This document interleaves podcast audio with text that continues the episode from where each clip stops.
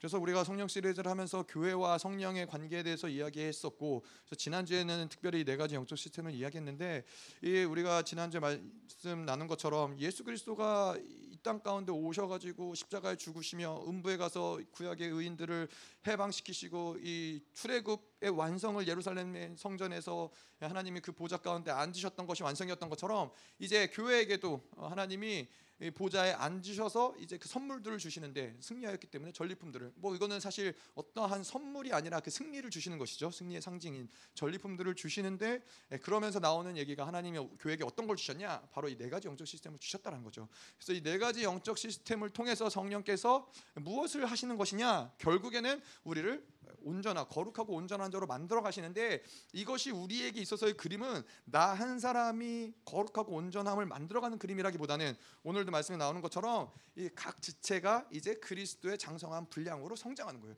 교회로서 한 한 몸으로서 연합된 몸으로서 그리스도와 더불어서 예, 한 지체로서 만들어가는 그림이 사실은 거룩하고 온전함을 이루는 그 모습인 것이죠. 그래서 내가 열심히 내 개인적으로 뭔가를 해서 거룩하고 온전함을 이룬다기보다는 하나님이 부르신 그 교회 가운데 지체로서 음, 뭐 손은 손으로서 발은 발로서 팔은 팔로서 그 지체로서 하나님이 예수 그리스도의 명령에 따라 움직일 수 있는 그러한 어, 지체로 성장을 해 가는 것이 사실 사실 거룩과 온전함을 이루는 것이죠. 그래서 내가 거룩과 온전함을 이루었을 때는 나는 그리스도의 몸으로서 그 완전한 그리스도의 한 지체로서 예, 그 그리스도의 어떠한 명령, 그리스도의 말씀에 전혀 어, 거부하지 않거나 불순종하고 거부하거나 불순종하거나 이런 것이 아니라 그가 움직이는 대로 그가 말씀하는 대로 그가 생각하는 대로 움직여질 수 있는 그러한 상태가 되는 것이 사실은 거룩하고 예, 흠이 없는 상태가 된다라고 우리가 얘기할 수 있는 것이죠. 근데 이 가운데서 이 성령의 역사하시는 중요한 것은 무엇이냐? 성령께서는 우리가 지지난 주에 봤던 것처럼 성령께서는 우리 각 사람 한 사람 한 사람을 그리스도가 머리로서 어, 각 지체에게 성령이 하나 되게 만드는 예, 평안에 매는 줄로 성령께서 이 모든 기, 어, 뭐죠? 이 지체들을 하나로 연결시켜 준다는 것이죠. 그래서 예, 성령이 뭐 저에게 감동을 주시고 또 교회 다른 성도들에게 권사님에게 집사님에게 아이들에게 성령께서 이 모든 명령을 같이 감동을 통해서 주시고 교회는 일사불란하게 그 명령을 따라서 움직일 수 있는 것이죠. 그래서 어, 그 말씀을 따라서 교회가 충만해지고 그 충만한 교회를 통하여 만물을 다스리는 것이 예, 만물을 통치하는 것이 하나님이 교회를 향해서 가지신 계획이라는 거예요. 여러분 그렇잖아요. 이게 하나님이 왜 그렇게 뭐 이스라엘에게도 하나님이 가지셨던 꿈은 예, 뭐 아담과 하와로부터 시작하죠. 아담과 하와에게 가지셨던 꿈이 뭐예요? 그를 그들을 통해서 하나님 만물을 다스리고 통치하는 거예요. 이스라엘을 세우시고 이스라엘 통해서 그들을 어, 제사장의 나라로 세우시고 이스라엘을 통해서 하나님이 뭐 이스라엘이 다스린다기보다는 이스라엘을 통해서 하나님이 전 세계를 다스리는 것이 또 하나님의 계획이셨는데 어, 아담도 실패하고 이스라엘도 실패하고 결국은 예수 그리스도가 오셔서 이제 그가 머리가 되셔서 통해서 교회를 세우신 것이죠. 그래서 교회를 통해서 만물을 다스리고 통치하기 원하시는데 왜 하나님은 그렇게까지 만물을 다스리고 통치하는 거에 어, 집착하실까요? 그냥 그럴 수 있잖아요. 아, 내가 모든 만물을 다스리고 통치하니까는 너희는 나의 신하로서, 어, 나의 백성으로서 그렇게 너희는 나를 섬겨라.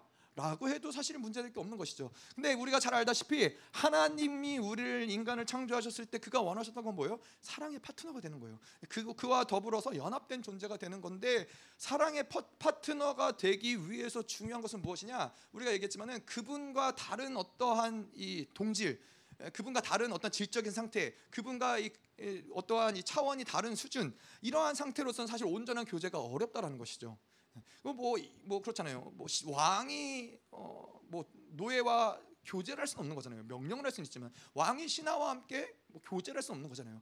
근데 하나님이 그렇기 때문에 그분이 어떠한 분이시냐? 그분은 만왕의 왕이시고 모든 만물을 통치하시는 분이세요. 그래서 그분이 우리와 교제한다고 할 때는 하나님이 우리를 그분의 어떠한 같이 예, 그 만왕의 왕으로서 모든 만물을 통치하는 우리도 분봉 왕으로서 이 모든 통치권을 가지고 그러한 상태로 하나님과 교제하길 원하시기 때문에 하나님이 우리로 하여금 교회로 하여금 계속 그분을 닮아가게 하시는 것이고 거룩하게 하시는 것이고 그리고 만물을 통치하게 하신다는 것이죠. 그래서 우리를 이 만물을 통치하는 교회로서 하나님 부르신다는 것은 단지 뭔가 지배하고 다스리고 통치하는 것이 목적이 아니라 하나님과 닮은 교회인 거예요. 예, 하나님이 하시는 그 영광스러운 오직 이 모든 만물을 다스리고 통치하는 것은 하나님 의 권세인데 그 권세를 교회에게 주신 것이고 그그 그 영광을 하나님이 교회에게 허락한 것이고 그래서 그 권, 동일한 권세와 영광과 거룩 가운데서 하나님과 교제케 하시는 것이 그것이 우리를 향한 하나님의 계획이시고 그것이 예, 하나 교회를 향한 하나님의 마음이신 것이죠. 그래서 이 천년왕국이 됐을 때에도 크게 다르지 않는 거예요. 천년왕국이 됐, 을 때에는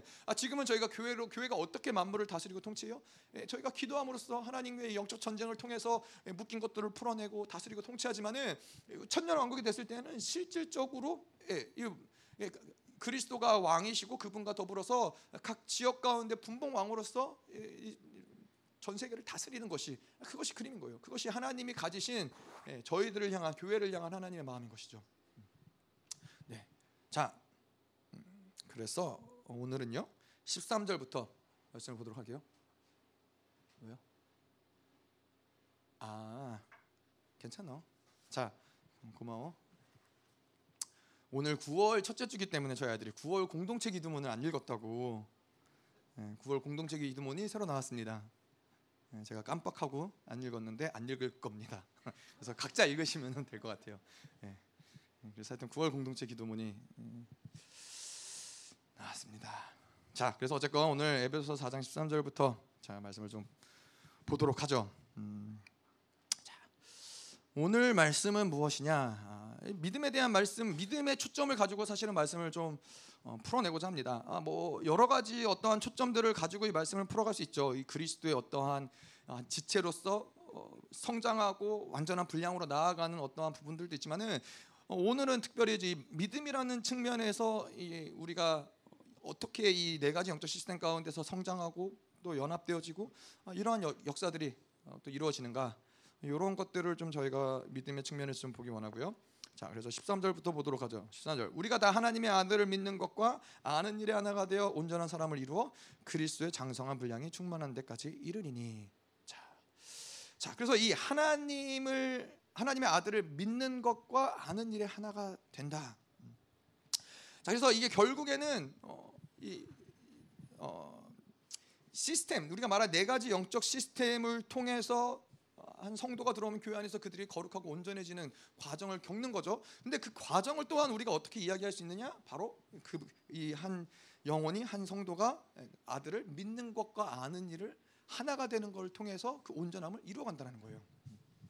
자 그런데 여기서 하나님의 아들이라 그래요. 뭐 하나님의 아들 예수 그리스도를 여러 가지로 부를 수 있죠. 사도 바울이 여러 가지 이름을 사용할 수 있었지만은 그냥 그냥 하나님의 아들이라고 한 것이 아니라 의도를 가지고 하나님의 아들이라는 말을 표현을 했다라는 거예요. 뭐 그리스도도 있고 예수도 있고 뭐 여러 가지 어, 뭐 표현을 할 수 있었지만은 하나님의 아들을 표현했을 때는 사도 바울이 가진 어떠한 이 초점은 무엇이냐? 바로 그가 왕이라는 거예요. 뭐 그리스도도 왕이라고 표현할 수 있고 메시아도 왕이라고 표현할 수 있지만은 하나님의 아들이라고 이야기했을 때 그거는 가장 강력하게 그 왕권 그것을 내비칠 수 있는 단어이기 때문에 그렇다는 거예요. 이거는 또 구약의 시대에서도 계속 이야기하는 건 뭐예요? 구약의 시대에서 이스라엘이 오실 메시아를 기다리는데 메시아의 어떠한 모습을 어, 메시아가 어떠한 모습으로 올 것을 기대하느냐? 왕으로서 이스라엘의 주권을 회복하고 이스라엘 나라를 회복할 그 왕으로서 기다리는데 예수가 어떤 분이시냐? 그가 하나님의 아들이다. 그가 바로 우리가 기다렸던 그 메시아, 그 그가 왕으로 이 땅에 오셨다. 뭐 이스라엘이 구약의 시대에 있던 메시아 아, 이, 이 예수님을 봤던 많은 사람들은 그가 만왕의 왕이라고 생각하기 어려웠겠죠. 그의 어떤 육체, 이 육신의 모습 가운데 있던 삶을 보면은 그가 이 땅 가운데서 왕으로서 뭔가 이스라엘 나라를 회복하지 못했기 때문에 왕이라고 생각하지 않지만은 사도 바울이 이야기하는 것은 그는 만왕의 왕이다. 그는 하나님의 아들이다. 아, 이것을 가지고 특별히 이, 이 왕권을 어, 강조하기 위해서 하나님의 아들이라는 표현을 쓰는 거고요. 자 그래서 우리가 이 하나 교회라는 것을 우리가 무엇 어떻게 생각할 수 있냐면은 교회라는 것은 하나님의 아들 그 왕권이 움직이는 곳이 바로 교회라는 거예요.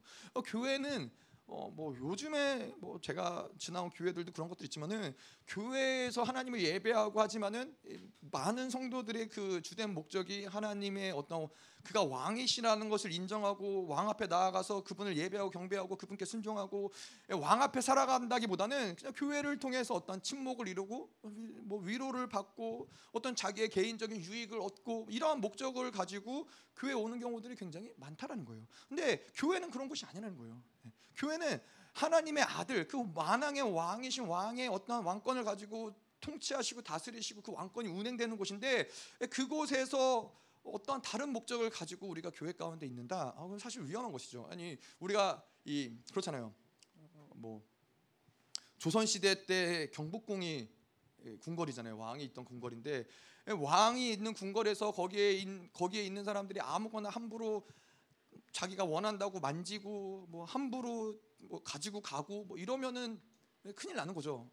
뭐 왕을 한, 왕의 얼굴 함부로 볼 수도 없는 것인데 근데 교회라는 곳이 바로 그런 거라요. 왕의 임재가 있는 곳이고 왕의 권, 권세가 움직이는 것이고 왕의 명령이 떨어지면 왕의 명령에 따라서 또 운행되는 곳이고 예, 그런 것이 바로 교회라는 거예요. 자, 그래서 이 교회에서는 그 하는 교회에서 하는 뭐 어떤 것도 뭐 어떤 모임이 됐든 예배가 됐든 기도가 됐든 이런 모든 것들은 왕의 권위가 미치는 그러한 모든 이, 이 왕의 영향력들이 미치는 그런 모든 어, 그런 이 시스템인 거죠. 그래서 왕이 다스리시고 왕이 임재하시고 왕이 관여하는 그 공간에 바로 우리가 이 임재 하나님의 임재가 있다. 이 교회 가운데 하나님의 임재가 있다. 그것이 바로 하나님의 왕권이 교회 가운데 운행되고 있다라는 거예요. 왕권이 운행되고 있다라는 걸 우리가 또 어떻게 얘기할 수 있어요? 어, 저희가 지난주에도 잠깐 그런 얘기했지만은 이 예배 가운데 선포되는 말씀, 우리가 기도하는 것들 이것이 하나님이 예수 그리스도가 왕이시기 때문에 그 말씀이 예, 실질적으로 역사하는 것들을 경험한다는 거예요. 우리가 기도하면 기도하는 것들이 실질적으로 하나님께서 만들어 가시는 것들을 보는 거예요. 그것이 바로 왕의 권세가 있다라는 것이죠. 그렇지 않, 다면은 사실 교회가 무슨 권세가 있다라고 우리가 얘기할 수 있겠어요.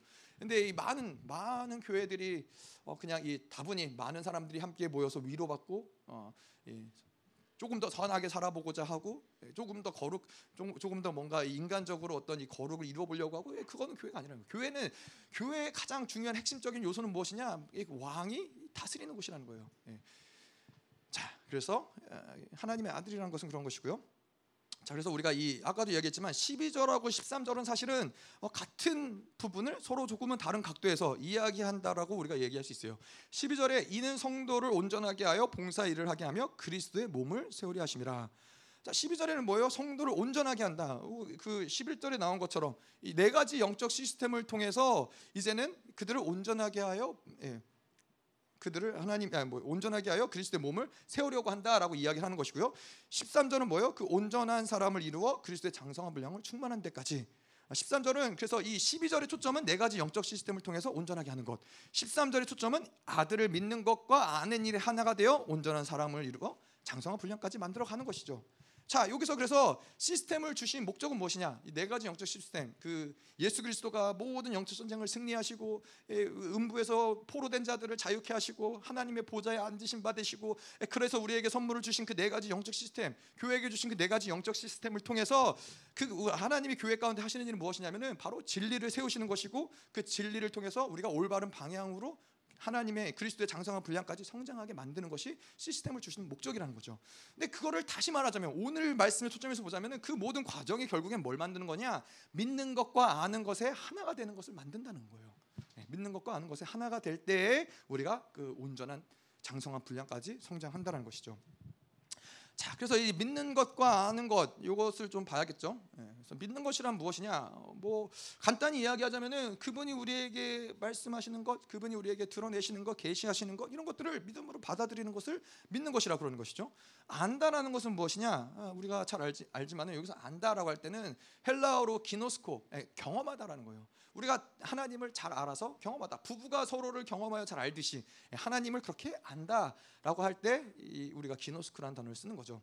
그래서 주님을 계속 만나고 그분을 계속 경험한다. 어, 안다라고 하는 거죠. 자, 근데 오늘 우리가 좀 이 믿음에 관해서 좀 음, 보려고 해요. 자, 믿음은 무엇이냐? 그럼 음, 믿음은 무엇이냐? 어, 성경에서 말하는 믿음, 히브리서가 믿음장인데 히브리서 11장 1절에 보면은 믿음은 바라는 것들의 실상이요 보이지 않는 것들의 증거다라는 거예요. 바라는 것들의 실상이고 보이지 않는 것들과 관계 있다라는 거예요. 네. 두 가지는 바라는 것들, 보이지 않는 것들 두 가지는 결국에는 같은 것을 이야기하는데 바라는 것들은 그러면 무엇이냐? 우리가 무, 무엇을 바래요? 이 땅에 뭐 무병 장수하는 것, 이 땅에서 돈을 많이 벌고 예, 건강한 것, 예, 우리가 뭐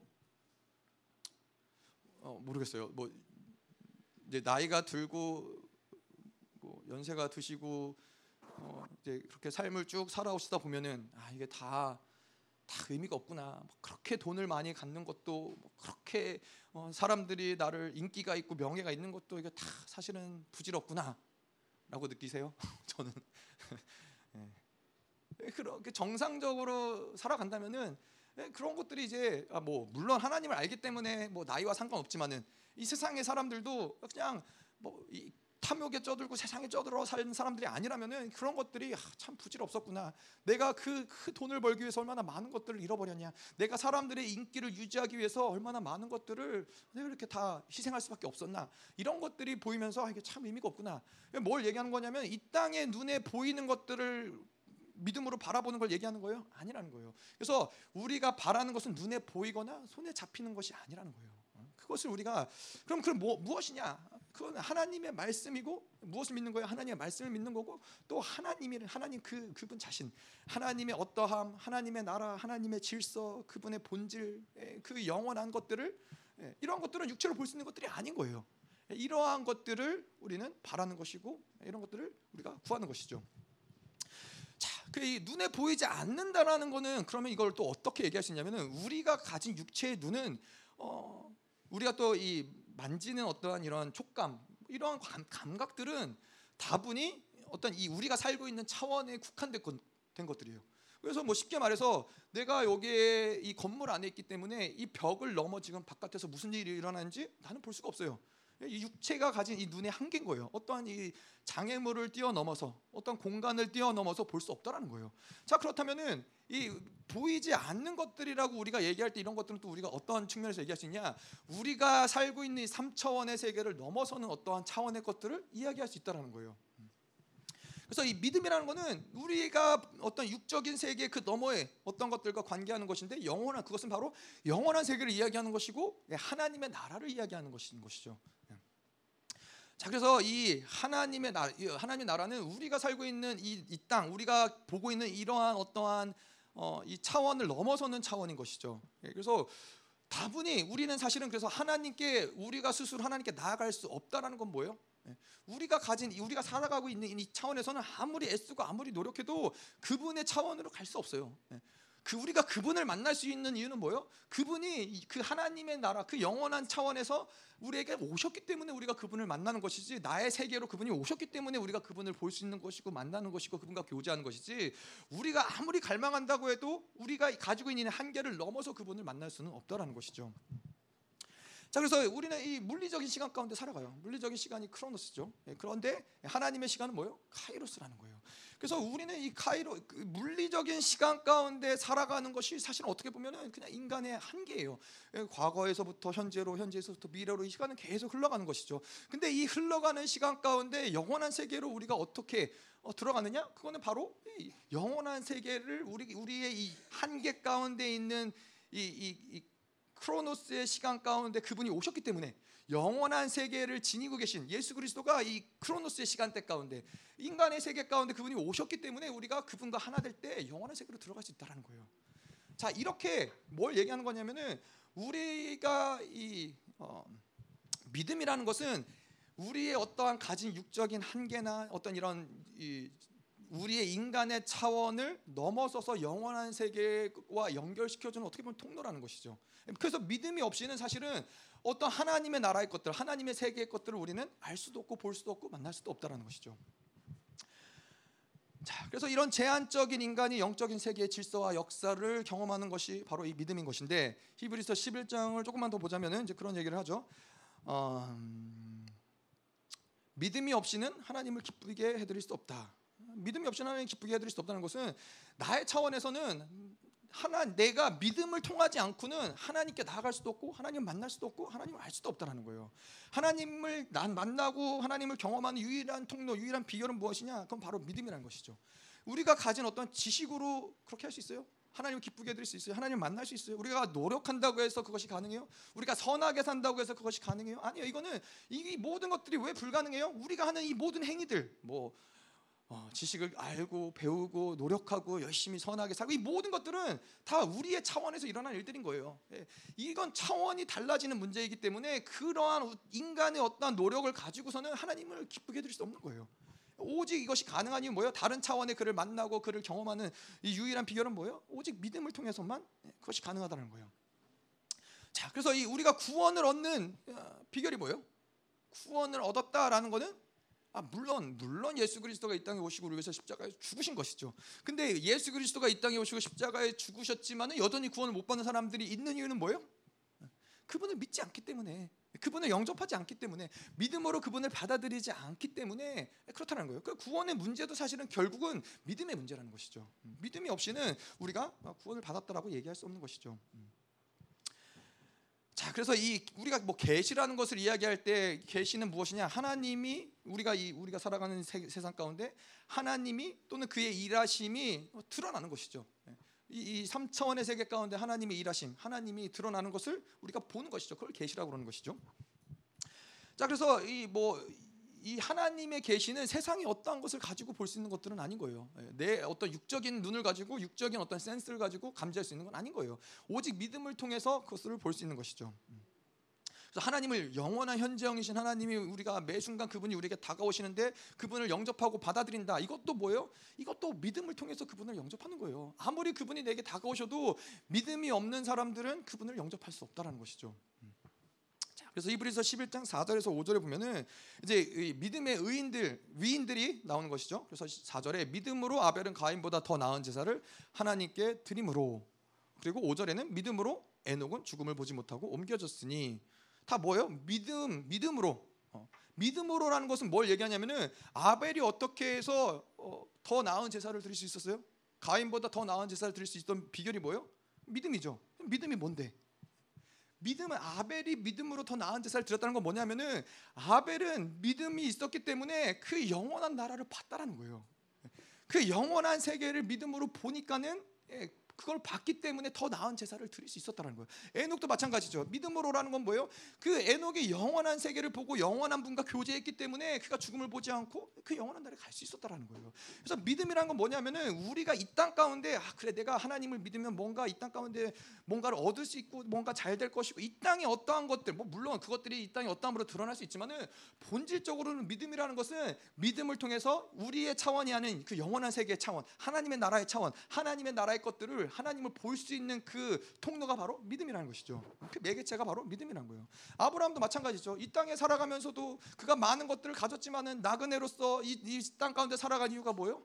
영원한 나를 보기 때문에 그 매 순간 순간 그가 영원한 나를 보기 때문에 이 땅에서 내가 뭘 가졌다 소유했다 뭐 이런 것들이 별로 의미가 없는 거예요. 보기 때문에 그 믿음으로 살기 때문에 그런 것이죠. 음. 자, 그래서 우리가 오직 의인은 믿음으로 말미암아 살리라라고 이야기를 하죠. 믿음으로 사는 의인의 삶. 그래서 이 그것은 어떠한 이 땅의 질서, 이 땅의 어떤 한계 가운데 살아가는 모습이 아니라 이거는 하나님의 나라의 수준, 영원한 나라의 차원에 살아가는 모습인 거예요. 믿음으로 오직 의는 믿음으로 산다. 미, 살아가는 모든 것들 어, 뭐 똑같이 우리가 이 세상의 사람들과 하나님 믿지 않는 사람들과 똑같이 숨을 쉬고 밥을 먹고 뭐 매일 같이 우리의 삶을 살아가지만은 의인의 삶은 뭐요? 그건 믿음으로 살기 때문에 나의 나에게 오늘도 이 살아갈 수 있는 힘을 주시는 것도 그분인 것이고 나에게 생명력을 공급하시는 것도 그분인 것이고 이 모든 것들이 그분과 연결되지 않고 살아갈 수 없는 존재로서 살아간다는 것이 우리는 오직 의인은 믿음으로 산다는 거예요. 자, 그런데 우리가 좀 생각해 보면은 어, 믿음 그리고 오직 의인은 믿음으로 말미암아 살리라. 믿음을 이야기하고 있고 의에 대해서 얘기하고 의인 의인에 대해서 이야기하고 있고 삶에 대해서 이야기하고 있어요. 믿음과 의인과 삶을 이야기하고 있는데 이 중에서 우리가 뭔가 노력해서 만들 수 있다라고 생각되어지는 게 있으세요? 네. 의인됨, 믿음, 삶, 뭐 사실 우리가 죄인으로서 의인이 될 수 있었던 어떤 비결은 우리가 노력과는 상관이 없죠. 예수 그리스도를 영접하고 그분을 구주로 받아들였기 때문에 의인됨을 받아들인 것이죠. 자 그렇다면은 음, 믿음은 믿음을 우리가 만들 수 있는 거예요? 예? 믿습니다, 믿습니다 하면은 믿어지는 거예요? 예? 그런 걸 얘기하는 거예요? 아니요. 믿음도 우리가 만들 수 없어요. 믿음도 믿음을 선물이라고 이야기하는데 믿음을 우리가 만들 수 없다는 거예요. 근데 그나마 그나마 우리 생각에 만들 수 있는 건 뭐예요? 삶이에요. 내가 좀 노력하면 삶을 바꿔볼 수 있지 않을까? 아, 내가 좀 이렇게 해보면 내 삶이 좀 변화되지 않을까? 그나마 조금 우리가 뭔가 가능성을 둘 수 있다라는 거는 삶인 거예요.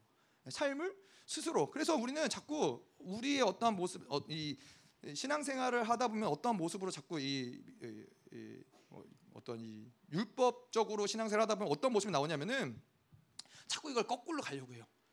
내가 삶을 스스로 노력해서 살면서 의인됨을 만들고 믿음을 만들려고 해요. 삶을 좀 변화시켜서 그게 가능하지 않을까? 내가 조금 의인답게 살 수 있지 않을까? 의인답게 살면서 뭐 이 삶을 통해서 어떻게 믿음을 좀 만들어 볼 수 있지 않을까?라고 생각하는데 아니에요. 그렇지 않다라는 거예요. 자, 어, 이 믿음도 우리가 우리의 힘으로 만들 수 없는 것이고 우리의 어떤 존재, 의인됨도 우리의 어떤 노력과 열심으로 만들 수 없는 거고 삶도 우리가 만들어낼 수 없는 거예요. 자, 아무것도 우리가 만들 수 없어요. 근데 뭘 우리는 그렇게 애쓰고 노력하고 예, 몸부림을 치고 있는가? 그런 거죠. 아니요. 우리는 사실 생각해 보면 굉장히 무력한 존재예요. 우리의 죄의 문제도 우리가 해결할 수 없고 믿음의 문제도 우리가 해결할 수 없고 삶의 문제도 우리가 해결할 수 있는 어, 어떠한 소망도 어떻게 보면은 무기력한 존재예요. 소망이 없는 존재. 마치 마치 이 복음서에 나오는 것처럼 예수님이 얘기한 것처럼 이 탕자가 집을 나가 갖고 모든 걸 다 소진하고 먹을 지업 열매 마저 없는 그 상태가 사실 우리의 상태예요. 아무 소망이 없어요. 먹을 것도 없어요. 뭘 어떻게 해볼 수가 없어요. 그런데 우리가 할 수 있는 유일한 건 뭐예요? 아버지께로 돌아가는 것 말고는 아무 소망이 없는 거예요. 그것만이 우리에게 유일한 소망이라면 소망인 것이죠. 자, 그런데 반대로 얘기하면 뭐예요? 반대로 이야기하자면은 우리의 존재도 우리의 믿음도 우리의 삶도 다 하나님이 만드신다라는 거예요. 하나님이 책임지신다라는 거예요. 그것이 우리가 믿어야 되는 것이죠. 자, 이렇게 해서 우리가 해야 될 건 뭐예요? 하나님이 만들어 가시는데 하나님이 일하시고 하나님 말씀하시는 것들을 받아들이지 못한 영역들을 계속 돌이키고 회개하는 거예요. 그게 우리가 할 수 있는 유일한 것인 거예요. 예, 계속 넘어지죠. 죄를 짓죠. 넘어지고 죄를 지면 아, 죄를 짓지 말아야지가 아니라 죄를 짓고 회개하는 거예요. 하나님, 내 또 이렇게 죄를 지었습니다. 하나님 도와주세요. 그럼 하나님께 나가는 거예요. 그거 그 그것이 우리가 이 요한일서에서 계속 그런 얘기하는 것이죠. 회개에 대해서 말씀을 하고 있는데 죄에 대해서 어둠에 대해서 빛에 대해서 이야기하고 있는데 우리는 그냥 어둠 가운데 있는 자들로서 빛을 받아들이는 거예요. 그것 말고 사실 우리가 할 수 있는 것들이 많지 않다는 것이죠. 음. 자, 그런데 이런 말 그런데 이 믿음은 어디에서 오느냐? 믿음은 선물이죠. 선물인데 믿음이 어디서 오느냐? 믿음이라는 것은 하나님의 말씀을 통해서 어, 믿음이 설정된다라는 거예요. 자, 그래서 이 말씀을 듣는 것이 굉장히 우리에게는 핵심적인 것이죠. 음. 근데 이 말씀을 그냥 아무렇게나 말씀이 우리 안에 들어온 것이 아니라 믿음의 역사하기 가장 좋은 모습은 무엇이냐? 바로 우리 안에서 그 말씀이 진리가 그 체계적으로 진리가 세워진다는 거예요. 예. 진리가 체계적으로 세워질 때 그 진리를 따라서 성령이 운행하시는 것이고 그 진리를 따라서 믿음이 역사한다는 것이죠. 음. 그래서 이렇게 온전하게 말씀이 우리 안에서 하나씩 하나씩 그 진리가 하나님의 나라에 대한 어떤 부분들이 체계가 세워질 때 예, 성령께서는 그 말씀을 인, 인치시죠, 확증하시죠. 예, 그, 그것을 인치시고 예, 그럼으로써 이 말씀과 이 성령과 진리와 성령은 따로 떼어지지 않는 것이고 우리 안에 말씀을 먹고 그것을 성령으로 인치시면 그것이 또 어떻게 돼요? 우리의 삶 가운데서 믿음으로 받아들인 말씀들은 실체로서 드러난다는 거예요. 자, 그래서 이 로마서 10장 17절에 보면은 그러므로 믿음은 들음에서 나며 들음은 그리스도의 말씀으로 말미암느니라. 또 1장 17절에 복음에는 하나님의 의가 나타나서 믿음으로 믿음에 이르게 하나니 기록된 바 오직 의는 믿음으로 말미암아 살리라. 하나님의 말씀을 듣는 것으로부터 믿음이 시작된다라는 거예요. 네. 자, 그래서 이 말씀에는 하나님의 의가 나타난다. 로마서 1장 17절에 복음에는 하나님의 의가 나타난다. 예, 그 하나님의 의가 나타나는데 그것을 그 일을 우리가 받아들이고 그 일을 믿을 때 우리 안에 우리로 하여금 믿음에 이르게 한다는 거예요. 네. 온전한 믿음으로 나아갈 수 있는 것은 무엇이냐? 하나님의 말씀을 내가 받아들일 때라는 것이죠.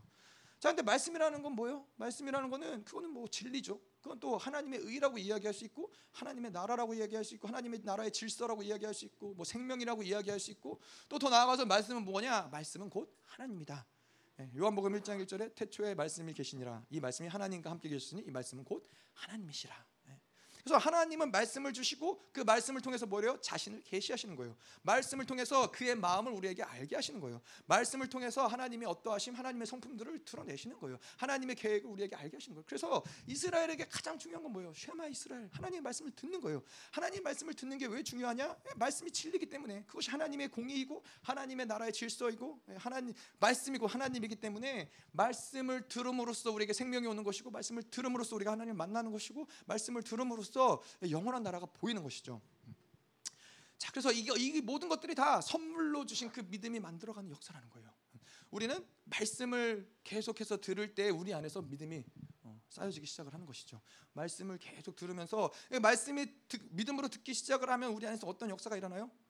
말씀의 빛으로서 우리 어둠을 비추는 거예요. 우리 안에서 하나님과 닮지 않은 영역들이 눈에 띄는 거예요. 보이기 시작하는 거예요. 우리 안에서 하나님이 기뻐하지 않는 것들이 보이기 시작을 하는 거예요. 그럼 그, 그 말씀이 비춰지는 그것들을 어떻게 해요? 성령께서 규정을 하시는 것이죠. 성령의 규정하심을 따라서 우리가 이걸 회개하고 나아갈 때 계속해서 우리는 그분을 닮아가는 것이고 우리 안에 믿음은 더욱 어, 굳건해지는 것이죠. 믿음이라고 하는 건 또 다른 표현으로 우리가 어떻게 얘기할 수 있냐면 이건 신뢰, 하나님과의 신뢰라는 거예요. 이러한 것들을 경험하면 경험할수록 우리가 뭐 때로는 낙심하지만은 또 하나님이 우리를 건지시고 우리를 용서하시고 회복하는 걸 경험하면 경험할수록 우리는 어떤 것이 생기냐면 하나님을 향한 신뢰가 생기는 거예요. 아, 하나님이 나를 포기하지 않으시는구나. 하나님이 나를 끝까지 사랑하시는구나. 이 신뢰가 하나님과 우리와의 관계 가운데서 계속 만들어지는 것이죠. 자, 그래서 이 믿음을 들음으로써 또 한 가지 믿음을 들음으로써 그것이 어떠한 것을 만드냐? 반드시 믿음은 권세로서 우리의 삶 가운데 드러나는 거예요. 이거 실체로서 드러난다는 거예요. 이것이 하나님의 말씀과 믿음의 관계예요. 하나님의 말씀을 믿음으로 받아들였다. 그러면은 이 말씀은 반드시 내 삶 가운데서 사건을 만들어요. 반드시 말씀은 내 삶 가운데서 어떠한 뭐 그것이 어, 어떠한 사건이든 간에 우리가 변화되고 성장하는 사건일 수도 있고 우리가 죄를 깨닫고 또 회개하는 사건일 수도 있고 우리가 이 어둠이 드러났기 때문에 고통스러운 사건일 수도 있고 뭐가 됐든 간에 믿음으로 말씀을 받아들이면은 예, 뭐또 그 기뻐하는 말씀을 듣고 기뻐하고 또 자유케 되는 것 수도 있고 어쨌건 말씀을 믿음으로 받으면은 반드시 그 말씀은 권세로서 우리 가운데 역사한다라는 거예요. 자 그래서 올바른 믿음의 모습은 뭐예요? 예, 갈라디아서 3장 5절에 이야기한 것처럼 바로 듣고 바로 믿는 거예요. 하나님의 말씀을 바로 들어야 또 하나님의 말씀을 바로 믿을 수 있는 것이죠. 그래서 믿음과 말씀은 어, 뗄래야 뗄 수 없는 거예요. 그래서 우리가 어, 믿음이 섰다, 저 사람의 믿음이 온전히 섰다라는 것도 바, 또 동시에 뭘 얘기하냐? 말씀을 온전히 받고 있다라는 것을 이야기한다는 것이죠. 자, 그래서 이렇게 이 바로 듣고 바로 믿는 것 이 가운데서 어, 사실은 교회가 그렇기 때문에 중요해요. 교회 네 가지 영적 시스템, 사도, 선지자, 복음 전파자, 양육자가 중요해요. 왜냐? 이 네 가지 영적 시스템을 통해서 진리가 온전히 세워지기 때문에 그렇죠. 그래서 바로 듣지 않는 우리가 이 진리를 바로 듣지 않을 때 어떻게 해요? 바로 믿을 수가 없는 거예요. 바로 온전하게 온전히 믿지 못할 때 그 믿음이 없이는 우리가 하나님을 만날 수 없는 것이고 하나님을 만나지 않는데 어떻게 우리가 거룩하고 온전하게 성장해질 수 있겠어요? 이 모든 것들이 다 하나님의 말씀을 바로 듣는 데서부터 시작한다는 거예요. 자 그래서 교회 교회 가운데는 성령께서 이 진리의 어떤 네 가지 영적 시스템, 교회의 영적 시스템들을 구축하고 만드는 것이 그렇기 때문에 이게 너무너무나 중요한 거예요. 이 영적 시스템이 만들어지고 진리가 온전히 흘러갈 수 있는 모든 길들이 만들어지고 이 선지자 영이 또 그 길들을 온전히 인도할 수 있고 회개케 할 수 있고 복음 전파자 영이 그걸 회개하게 할 수 있고 그 말씀을 또 먹고 있도록 양육하는 이러한 흐름들이 없이는 하나님의 말씀을 바로 들을 수 없는 것이고 바로 듣지 못한다면은 믿음의 역사가 일어날 수 없다는 거예요. 음. 자, 그래서 이 어, 음, 진리가 이 우리 안에서 진리 체계가 세워진다. 교회 안에서 진리 체계가 세워진다. 어, 이걸 조금 어, 풀어서 얘기하자면 그런 거죠. 어, 우리에게 진리 체계가 세워진다는 건 뭐냐면은 우리 안에 어떤 이 모든 기준이 진리가 되는 거예요. 나의 삶의 기준, 나의 사고의 기준, 나의 생각의 기준, 어떠한 모든 기준이 말씀이 절대적인 기준이 되어가는 게 우리 안에 진리 체계가 세워진다라는 거예요. 예, 이러한 그래서 뭐, 어, 뭐 예를 들어서 어, 북한에서 자라나는 아이들이 이제 점점점 성장을 하면서 북한에서 교육을 받으면은 이 공산주의의 어떠한 이 사상의 체계들이 세워지겠죠. 아 그래서 대한민국은 예, 주적이고 미국도 나쁜 놈이고 뭐 이런 것들이 자연스럽게 생겨지면서 미국 사람을 만날 때 북한 사람들은 자연스럽게 자기가 배운 어떤 사고의 체계를 따라서 그 사람들을 대하겠죠. 네, 똑같은 거예요. 우리가 하나님의 말씀, 하나님의 진리를 받아들이고 그 진리가 우리 안에 세워질 때에는 원수를 사랑하라. 그것이 하나님 말씀이기 때문에 원수를 우리 안에 원수가 생기면은 자연스럽게 우리가 그를 사랑할 수 있는 방향으로 하나님 우리를 인도하신다라는 거예요. 이것이 바로 이 진리가 우리 안에 절대적인 기준으로서 체계가 세워졌다라는 것을 이야기하는 것이죠. 자 그렇게 그래서 이, 이 믿는 것과 아는 것 이거는 사실은 그래서 어, 하나가 된다. 믿는 것과 아는 것과 하나가 된다. 이거는 따로 떨어지지 않는다라는 거예요. 우리가 믿는 것을 하나님이 알게 하신다. 하나님 말씀을 믿잖아요. 근데 그것을 알게 하신다는 경험하게 하신다는 거예요. 아 이게 진짜구나. 하나님 말씀이 살아 있구나. 하나님 말씀이 정말로 진짜 내 삶을 인도해 가시는구나. 이런 것들을 그 믿음을 통해서 말씀이 살아 있는 것을 알게 하신다는 것이죠. 자, 어, 이것이 어, 따로 떨어지지 않고 믿음 믿음과 아는 것이 떨어지 따로 떨어지지 않고 자연스럽게 어, 흘러가는 것은 뭘 얘기하는 거예요? 이거는 바로 히브리적 사유 방식을 얘기하는 거예요. 히브리적 사유 방식 우리가 이 예전에 아브라함 얘기하면서 이런 얘기들을 좀 했었는데 히브리적 사유 방식이 있고 헬라적 사유 방식이 있어요. 근데 이 뭐 히브리 사람들 유대인들 예전에 유대인들을 히브리인이라고 그랬는데 히브리 사람들이 어, 하나님을 믿고 하나님 그저 그때 말씀드렸잖아요. 유대인들은 태어날 때부터 지금도 그러, 그러겠죠. 태어날 때부터 가장 먼저 이 언어를 배울 때 우리는 뭐 나는 밥을 먹습니다. 나는 학교에 갑니다. 뭐 나는 뭐 친구를 만납니다. 이렇게 모든 말 언어를 배우는 체계가 나로부터 이제 언어들을 배우기 시작을 하는데 유대인들은 그렇지 않다는 거예요. 유대인들은 예, 그 그로부터 모든 문장들이 시작한다는 거예요. 그 그가 누굴 얘기하는 거예요? 하나님 얘기하는 거예요. 하나님이 오늘도 우리에게 예, 먹을 양식을 주셨고 하나님이 오늘도 우리를 인도하시고 이렇게 모든 것을 하나님으로부터 그래서 이 모든 유대인들의 사고 가운데는 하나님 중심적인 사고가 있다라는 거예요. 근데 마찬가지로 이 히브리적 사유 방식은 뭘 얘기하느냐? 이 히브리 사람들은 유대인들은 무엇을 머리로 알고 깨닫고 이것을 알기 때문에 아 그래 내가 한번 해봐야겠다라고 움직이지 않는다는 거예요. 일단 하나님 말씀하신다 그러면은 믿는다라는 거예요. 모든 이 구약의 이야기들이 그렇죠. 그것을 하나님의 어떠하심을 다 알았기 때문에 어, 하나님의 말씀에 순종한 경우가 아니라 이해되지 않는 상황, 어, 내가 이해할 수 없는 상황, 도저히 가능하지 않다라고 생각하는 상황에서도 하나님의 말씀을 일단 믿고 가다 보니까는 아, 그다 가다 보니까 알게 되는 거예요. 아, 하나님이 이러신 분이구나. 하나님의 계획이 이거였구나. 이게 바로 히브리적 사유 방식이라는 거예요. 음. 자, 헬라적 사유 방식은 뭐예요? 그럼 반대겠죠. 헬라적 사유 방식은 이 헬라 시대 때 이 모든 이 철학자들 이성과 합리성이 굉장히 이, 이 특출났던 그러한 이 시대의 흐름 가운데서 헬라적 사유 방식은 무엇이냐? 아는 것이 중요해요. 아, 뭐 이것을 깨닫는 것이 중요해요. 그래서 이 영지주의 같은 경우들도 내가 그것을 깨닫는 것이 우리로 하여금 이 육체의 무지함으로부터를 자유케 한다. 그래서 아는 것, 깨닫는 것을 굉장히 중요하게 여기는 게 바로 헬라적 어, 사유 방식이에요. 그래서 내가 알고 있기 때문에 무엇인가를 그 다음에 할 수 있는 거예요. 아 이게 이렇게 가면 이게 되는 것이고 이런 결과가 있을 것이구나. 아 그럼 내가 한번 가봐야겠다. 이게 바로 헬라적 사유 방식이라는 거예요. 내 사고에 동의가 되어져야 아, 이런 환경 가운데서 뭐 요즘도 이 세상에서 사는 사람들은 다 대부분이 헬라적 사유 방식으로 살아가는 거죠. 아, 내가 지금 이 환경에서 어, 이러한 일들을 하려면은 일단은 누군가에게 어, 뭐좀 돈을 받아야 되고 자본이 필요하고 자본이 있어야 그 다음에 뭔가를 만들 수 있고 뭐 사람도 고용하고 뭔가 사업을 일으킬 수 있고 이런 모든 것들이 다 뭐예요? 헬라적 사고 방식이라는 거예요. 모든 것들이 다 내 사고에 동의되고 계산되었을 때 이럴 때야 비로소 우리가 어, 그것을 행동할 수 있다는 것이죠. 자, 아, 뭐 믿는 사람들 중에서도 헬라적 사고 방식이 없느냐? 아, 또 그렇진 않죠. 헬라적 사고 방식으로 신앙생활 하는 건 뭐요? 하나님의 말씀을 받는데 예, 내 내가 이성과 합리성으로 동의돼야지만 그것을 인정하는 거예요. 어, 나의 어떠한 경험과 인정되어야지만 그것을 어, 받아들이는 거예요. 내 상황과 환경에 처한 그 상태 를 넘어서는 어떠한 것이 아니라 그 안에서 뭔가 주어지는 말씀을 내가 받아들일 수 있지만은 그것을 넘어서는 말씀은 어, 내가 받아들일 수 없는 거예요. 어. 이러한 것들이 다 헬라적 사유 방식이에요. 그래서 아 저거는 내가 알지, 저건 내가 경험해봤지, 진짜 뭐 그래, 저건 맞는 말씀이야. 근데 그 내 사고를 넘어서는 내 경험을 넘어서는 말씀은 어, 받아들이지 못하는 거예요. 이것이 바로 헬라적 사유 방식을 이야기할 수 있는 것이죠. 자, 근데 우리가 이 알아야 될 거면 하나님이 그럼 어떤 분이시냐? 우리가 이 헬라적 사유 방식으로 살아가는 삶을 이야기할 때는 그럼 하나님은 다분히 어떤 분이시냐? 우리의 사고 안에 갇혀 계신 분이라는 거예요. 내 사고에 동의되는 분이라는 거예요. 그건 다시 말해서 아까도 이야기한 것처럼 우리는 이 3차원의 세계 가운데 살아가면서 이런 모든 육체의 한계들을 가지고 살아가는 존재인데 하나님은 이 한계를 넘어서는 분이에요. 뭐 이 모든 것들을 초월하시는 분이신데 헬라적 사유 방식은 무엇이냐? 그분을 내가 생각하는 내 사고, 뭐 3차원의 어떤 이 자연계의 법칙과 이런 모든 것들도 아닌 그냥 내가 내가 이해할 수 있는 여러분 얼마나 많은 것들을 이해할 수 있어요? 저는 알고 있는 게 별로 없어요. 저는 제가 뭐 제가 대단하게 제 머리를 굴려가지고 뭔가 예, 할수 있는 게 별로 없어요. 근데 우리는 어떻게 해요? 세상 사람들은 어떻게 해요? 그 자기의 그 한계적인 사고 안에 하나님을 자꾸 가두려고 해요. 아 하나님은 없어. 하나님 뭐 어, 하나님이 뭐 보이지도 않는 하나님 어떻게 존재해? 얼마나 답답한 소리예요. 내 눈에 보여야 하나님이에요. 내 눈에 내가 이해할 수 있어야 하나님이에요. 아니에요. 그럼 그건 하나님이 아니에요. 그거는 신이 아니라는 거예요. 내가 이해할 수 있고 내가 볼 수 있고 내가 만질 수 있고 그거는 내 모든 나의 한계 가운데 있는 존재라는 거예요. 그거는 그거는 그런 하나님을 믿는다. 아, 그건 사실은 우리는 뭐라고 얘기할 수 있어요? 하나님이 아니라 바알이라는 거예요.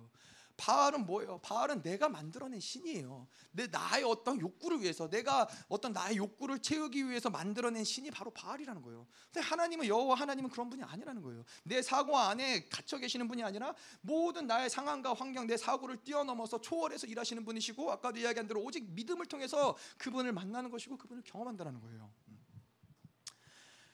자, 그래서 이뭐 뭐 제가 그러니까 그렇죠. 이 과학이라는 것을 신봉하는 사람들 굉장히 많잖아요. 요즘 시대에 뭐 과학을 통해서 아, 하나님은 존재하지 않는다. 영원한 세계, 뭐 사후 세계는 존재하지 않는다.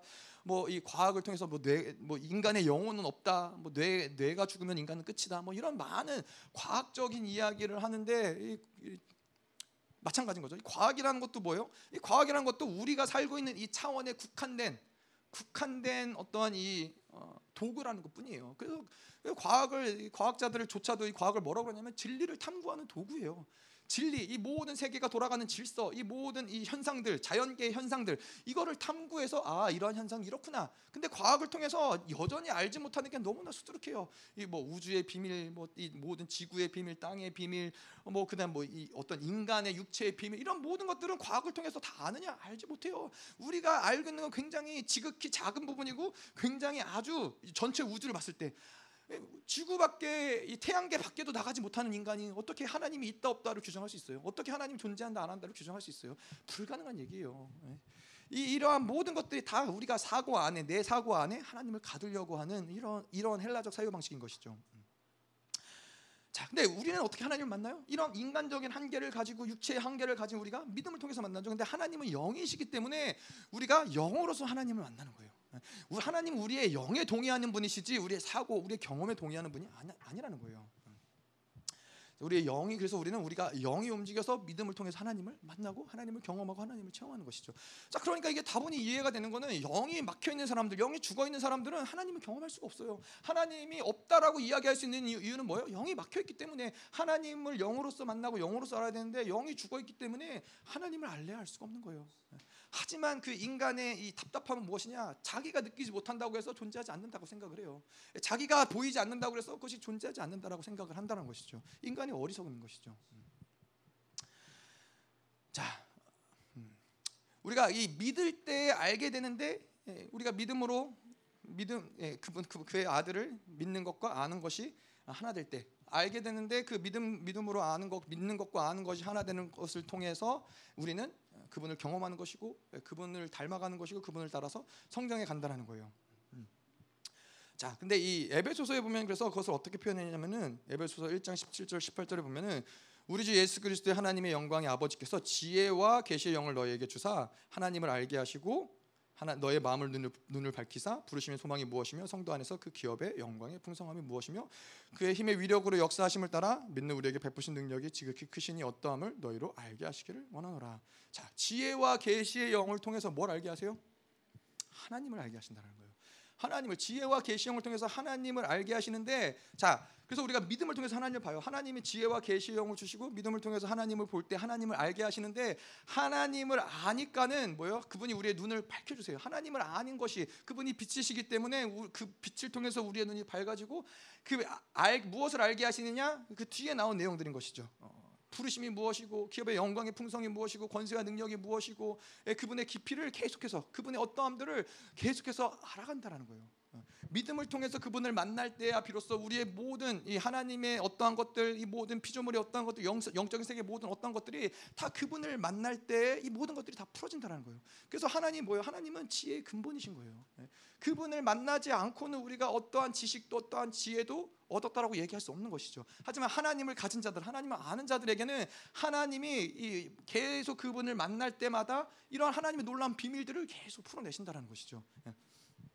예. 근데 이게 하나님 만나고 그분의 비밀을 이거는 어떠한 지식적인 차원에서 우리가 새로운 지식을 얻는다 이것이 아니라 그분을 만나고 이러한 것들을 아 여기서 얘기한 대로 뭐 기업의 영광의 풍성함이 무엇이며 권세와 능력이 무엇 그것을 우리가 그분을 만나고 안다라는 것은 그것을 하나님의 어떠함을 경험한다라는 것이고 그거를 통해서 우리 안에서 그 기업의 풍성함이 풀어지는 것이고 우리 안에서 권세 하나님의 권세 능력이 풀어지 드러난다라는 것을 얘기하는 거예요.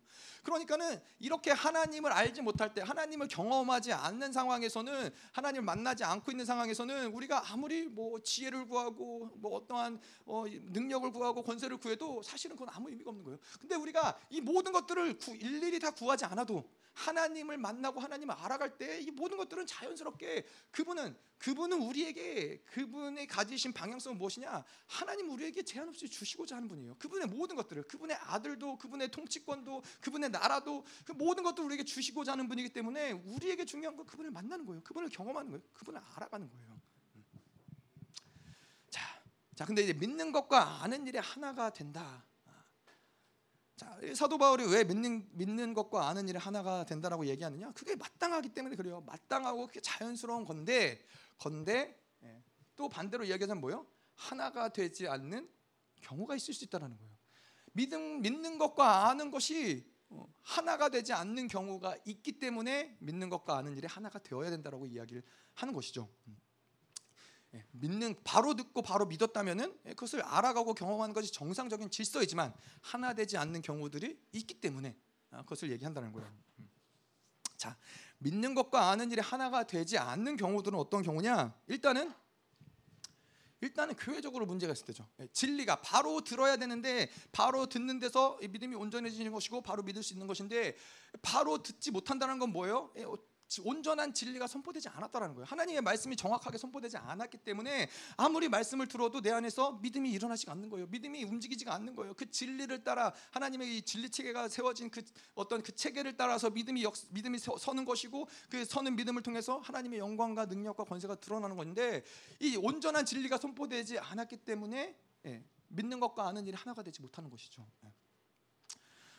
뭐 이건 당연한 것이죠. 진리가 생명이기 때문에 우리가 그 진리, 하나님의 온전한 진리, 뭐 그 온전하지 않은 진리라면 모르겠지만은 하나님의 온전한 진리가 생명이기 때문에 그 진리가 진리를 생명으로 받아들였을 때는 그 생명은 반드시 살아서 역사하는 것이 당연하다는 거예요. 그 죽어 있는 것을 하나님 말씀이 죽어 있는 말씀을 받아들이지 않았다면 반드시 그거는 역사한다는 것이죠. 음.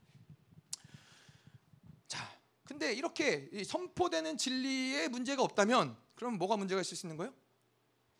듣는 것에 문제가 있을 수 있다는 것이죠. 듣는 것에 문제가 있다는 건 또 뭐예요? 아니면 믿음의 문제가 있을 수 있다는 거예요. 자, 이렇게 왜 우리 안에서도 마찬가지고 왜 믿는 것과 아는 일에 하나가 되지 않는 경우들이 생기는 걸까? 아, 믿음의 문제는 무엇일까? 아, 뭐 듣는 것 결국엔 믿음의 문제인데 믿음의 문제가 뭐 뭘까를 얘기해 보자면은 자, 아, 믿음하고 비스꾸리미한 것이 있어요. 그게 뭐요? 믿음과 비슷한 것. 신념. 그렇죠 신념이에요. 믿음하고 비슷해요. 되게 겉으로 봤을 땐 사실을 알기가 쉽지 않아요. 어, 저 사람이 믿음이 좋다. 근데 교회에서는 저 사람이 아, 신념이 되게 좋으시네요라고 얘기하는 경우는 없어요. 왜냐면 다 비슷해 보이거든요. 자 근데 이 신념이라는 것은 어, 믿음이랑 비슷하고 믿음의 모습을 하고 있지만은 어, 신념을 가진 사람들은 자기도 스스로 때로는 스스로 알기가 어려운 경우들이 있어요. 아 이게 믿음인지 이게 신념인지 잘 모르겠다. 아, 열심히 하는데 그게 믿음인지 신념인지 모르겠다. 근데 이 신념의 특징은 뭐냐면은 내가 무엇을 알고 있기 때문에 아, 내가 그걸 듣고 있기 때문에 아, 믿고 있다라고 착각하는 거예요. 아, 아까도 그랬죠. 말씀은 아, 믿음은 들음에서부터 나는 거예요. 그래서 내가 말씀을 듣고 있어. 아 그러면은 당연히 나는 믿는 거겠지. 그 말씀을 믿고 있고 아, 듣고 있고 내가 그 말씀을 또 기억하고 알고 있으니까는 어, 내 안에 분명히 믿음이 있는 거겠지라고 생각할 수 있다라는 거예요. 음. 자 그런데 이 신념을 가지고서는 아, 하나님을 만날 수가 없어요. 어, 아까도 얘기했지만은 믿음이라는 것은 어디에서부터 시작을 하는 거예요? 하나님으로부터 시작을 해서 믿음을 통해서 하나님의 나라, 영원한 세계를 우리가 보는 거예요. 근데 신념은 어디서부터 시작이 돼요? 내 안에서 자기 중심에서 시작되는 거예요. 그러니까 자기 이 어떤 내 우리가 있는 이 차원의 것을 가지고 그걸 통해서 하나님을 만날 수 있어요? 없다라는 거예요. 하나님으로 시작된 믿음이 그 통로가 되어지는 것이고 영원한 세계를 볼 수 있는 것이지 내 안에 만들어진 그 신념을 통해서는 하나님을 만날 수 없다라는 거예요.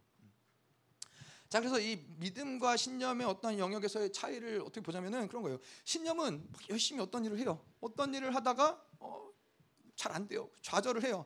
근데 좌절을 하지만은 계속 어떻게든 그걸 돌파해 보려고 몸부림을 쳐요. 열심히 해봐요. 자 그러면서 열심히 하는데 어, 한계를 부딪혀요. 열심히 해도 안 되는 것들이 있는 거예요. 한계를 부딪혀요. 그러면 이 신념을 가진 사람들은 어떻게 해요? 절망하고 포기하는 거예요. 아, 안 된다. 안 되는 거 안 되는 거지. 아무리 기도해도 안 되는 거 안 되는 거야. 아무리 내가 평생을 이렇게 살아왔지만은 아무리 교회를 다니고 하나님 믿어도 변하지 않는 건 변하지 않아. 안 되는 거 안 돼라고 어, 절망하고 포기한다는 거예요. 다 근데 이 믿음을 가진 사람들은 이 뭐가 좀 달라요. 뭐가 다르냐? 자, 계속 이 신념을 가진 사람들처럼 어떤 문제를 만나면은 어떻게 이거를 하나님의 믿음으로 돌파해요. 돌파하고 돌파하는데 이 사람도 어떤 한계를 만날 수가 있죠. 어떤 한계를 만나면은 그 한계 가운데서 그걸 좌절로 가져가는 것이 아니라 믿음을 가진 사람들은 뭐요? 자기를 돌아본다라는 거예요. 자기를 돌아보면서 하나님의 뜻을 고려해요. 하나님의 뜻을 고려하고 그 믿음을 포기하지 않는 거예요. 왜 믿음을 포기하지 않아요? 그건 나로부터 시작된 게 아니에요. 이 하나님의 말씀을 우리 우리가 가진 믿음은 하나님의 말씀을 믿는 것인데 이 말씀은 결코 땅에 떨어지는 법이 없는 거예요. 이 말씀은 결코 어, 하나님의 말씀은 결코 식원, 식원하는 법이 없는 거예요. 다시 말해서 무엇이냐? 이 말씀을 내가 분명히 믿었는데 왜 내 안에서 한계가 보여지느냐? 왜 내 안에서 그 하나님의 것들이 드러나지 않느냐? 그럼 뭐예요? 하나님의 말씀을 받아들이는 나의 어떠함에 문제가 있다는 거예요. 그러면은 그 믿 음을 가진 자들은 하나님께서 그것들을 조명시켜 준다는 거야. 아, 내, 내 안에 이러한 부분들 때문에 믿음이 온전하게 드러나지 않는구나. 이러한 부분 때문에 내가 돌파되지 않는구나. 그래서 그것을 해결하고 회개하면은 또 하나님의 약속은 신실하게 이것들을 만들어 가시고 돌파시켜 주신다라는 거예요. 그러니까는 믿음을 가진 자들은 포기하지 않아요. 그렇잖아요. 또 믿음을 가진 자들은 이 결과 아까도 이야기했지만 하나님과의 관계 가운데서 하나님을 신뢰하는 거예요. 그래서 다니엘이 고백한 것처럼 하나님이 나를 구원하실 걸 알아요. 내가 사자굴에 떨어진다 해도 하나님이 나를 구원하실 걸 믿는데 근데 그것조차 문제가 안 돼요. 하나님이 나를 구원하시지 않는다고 해도 그것도 문제가 안, 안 되는 거예요. 왜냐하면은 내가 죽고 사는 거, 내가 뭔가 문제가 풀어지고 안 풀어지는 거 그것이 초점이 아니라 그 다니엘을 하나님이 나를 사랑하신다라는 그래서 그분이 나를 사자굴에서 죽이는 것도 하나님의 나를 사랑하는 최고의 선택이라는 것을 믿는 거예요. 그러니까 그게 문제가 안 되는 거예요. 그러니까 믿음을 가진 사람들은 이러한 어떠한 것에 흔들리거나 요동하는 것이 아니라 절망하거나 포기하는 것이 아니라 끝까지 그분을 믿는 거예요. 끝까지 그분이 나에게 예, 가장 좋은 가장 좋은 시간 가운데 가장 좋은 열매를 맺게 하시고 가장 아름다운 길로 가게 하실 거를 의심치 않는 거예요. 믿음을 가진 자들의 모습인 것이죠. 음. 자, 이 뭐 구원의 문제도 마찬가지죠. 우리가 들, 듣고 있고 뭐 말씀을 듣고 있고 말씀을 알고 있기 때문에 십자가를 십자가의 문제를 해결했냐? 어, 그렇게 얘기하기 어려운 것이죠. 왜냐? 십자가라는 것은 우리가 듣는 게 아니라 이거는 실체화의 문제예요. 실체화의 문제예요. 자, 구원의 확증이 뭐예요? 우리가 구원의 뭐, 뭐 구원의 확증이라는 얘기를 다른 교회에서 그렇게 많이 안 하는 걸로 알고 있지만은 구원의 확증, 구원의 확증이 중요해요. 어, 내가 우리가 예수 그리스도를 믿고 구원을 받았죠. 어, 받았는데 내가 오늘 죽으면 천국에 갈 것을 확신하세요? 믿, 믿음으로 믿음으로 아멘이신 거죠. 믿음으로 아멘이신데 근데 사실은 이거는 애매모호하게 아 그래 내가 죽으면 하나님의 나라에 가겠지. 내가 하나님을 믿으니까 믿는다고 선포했으니까.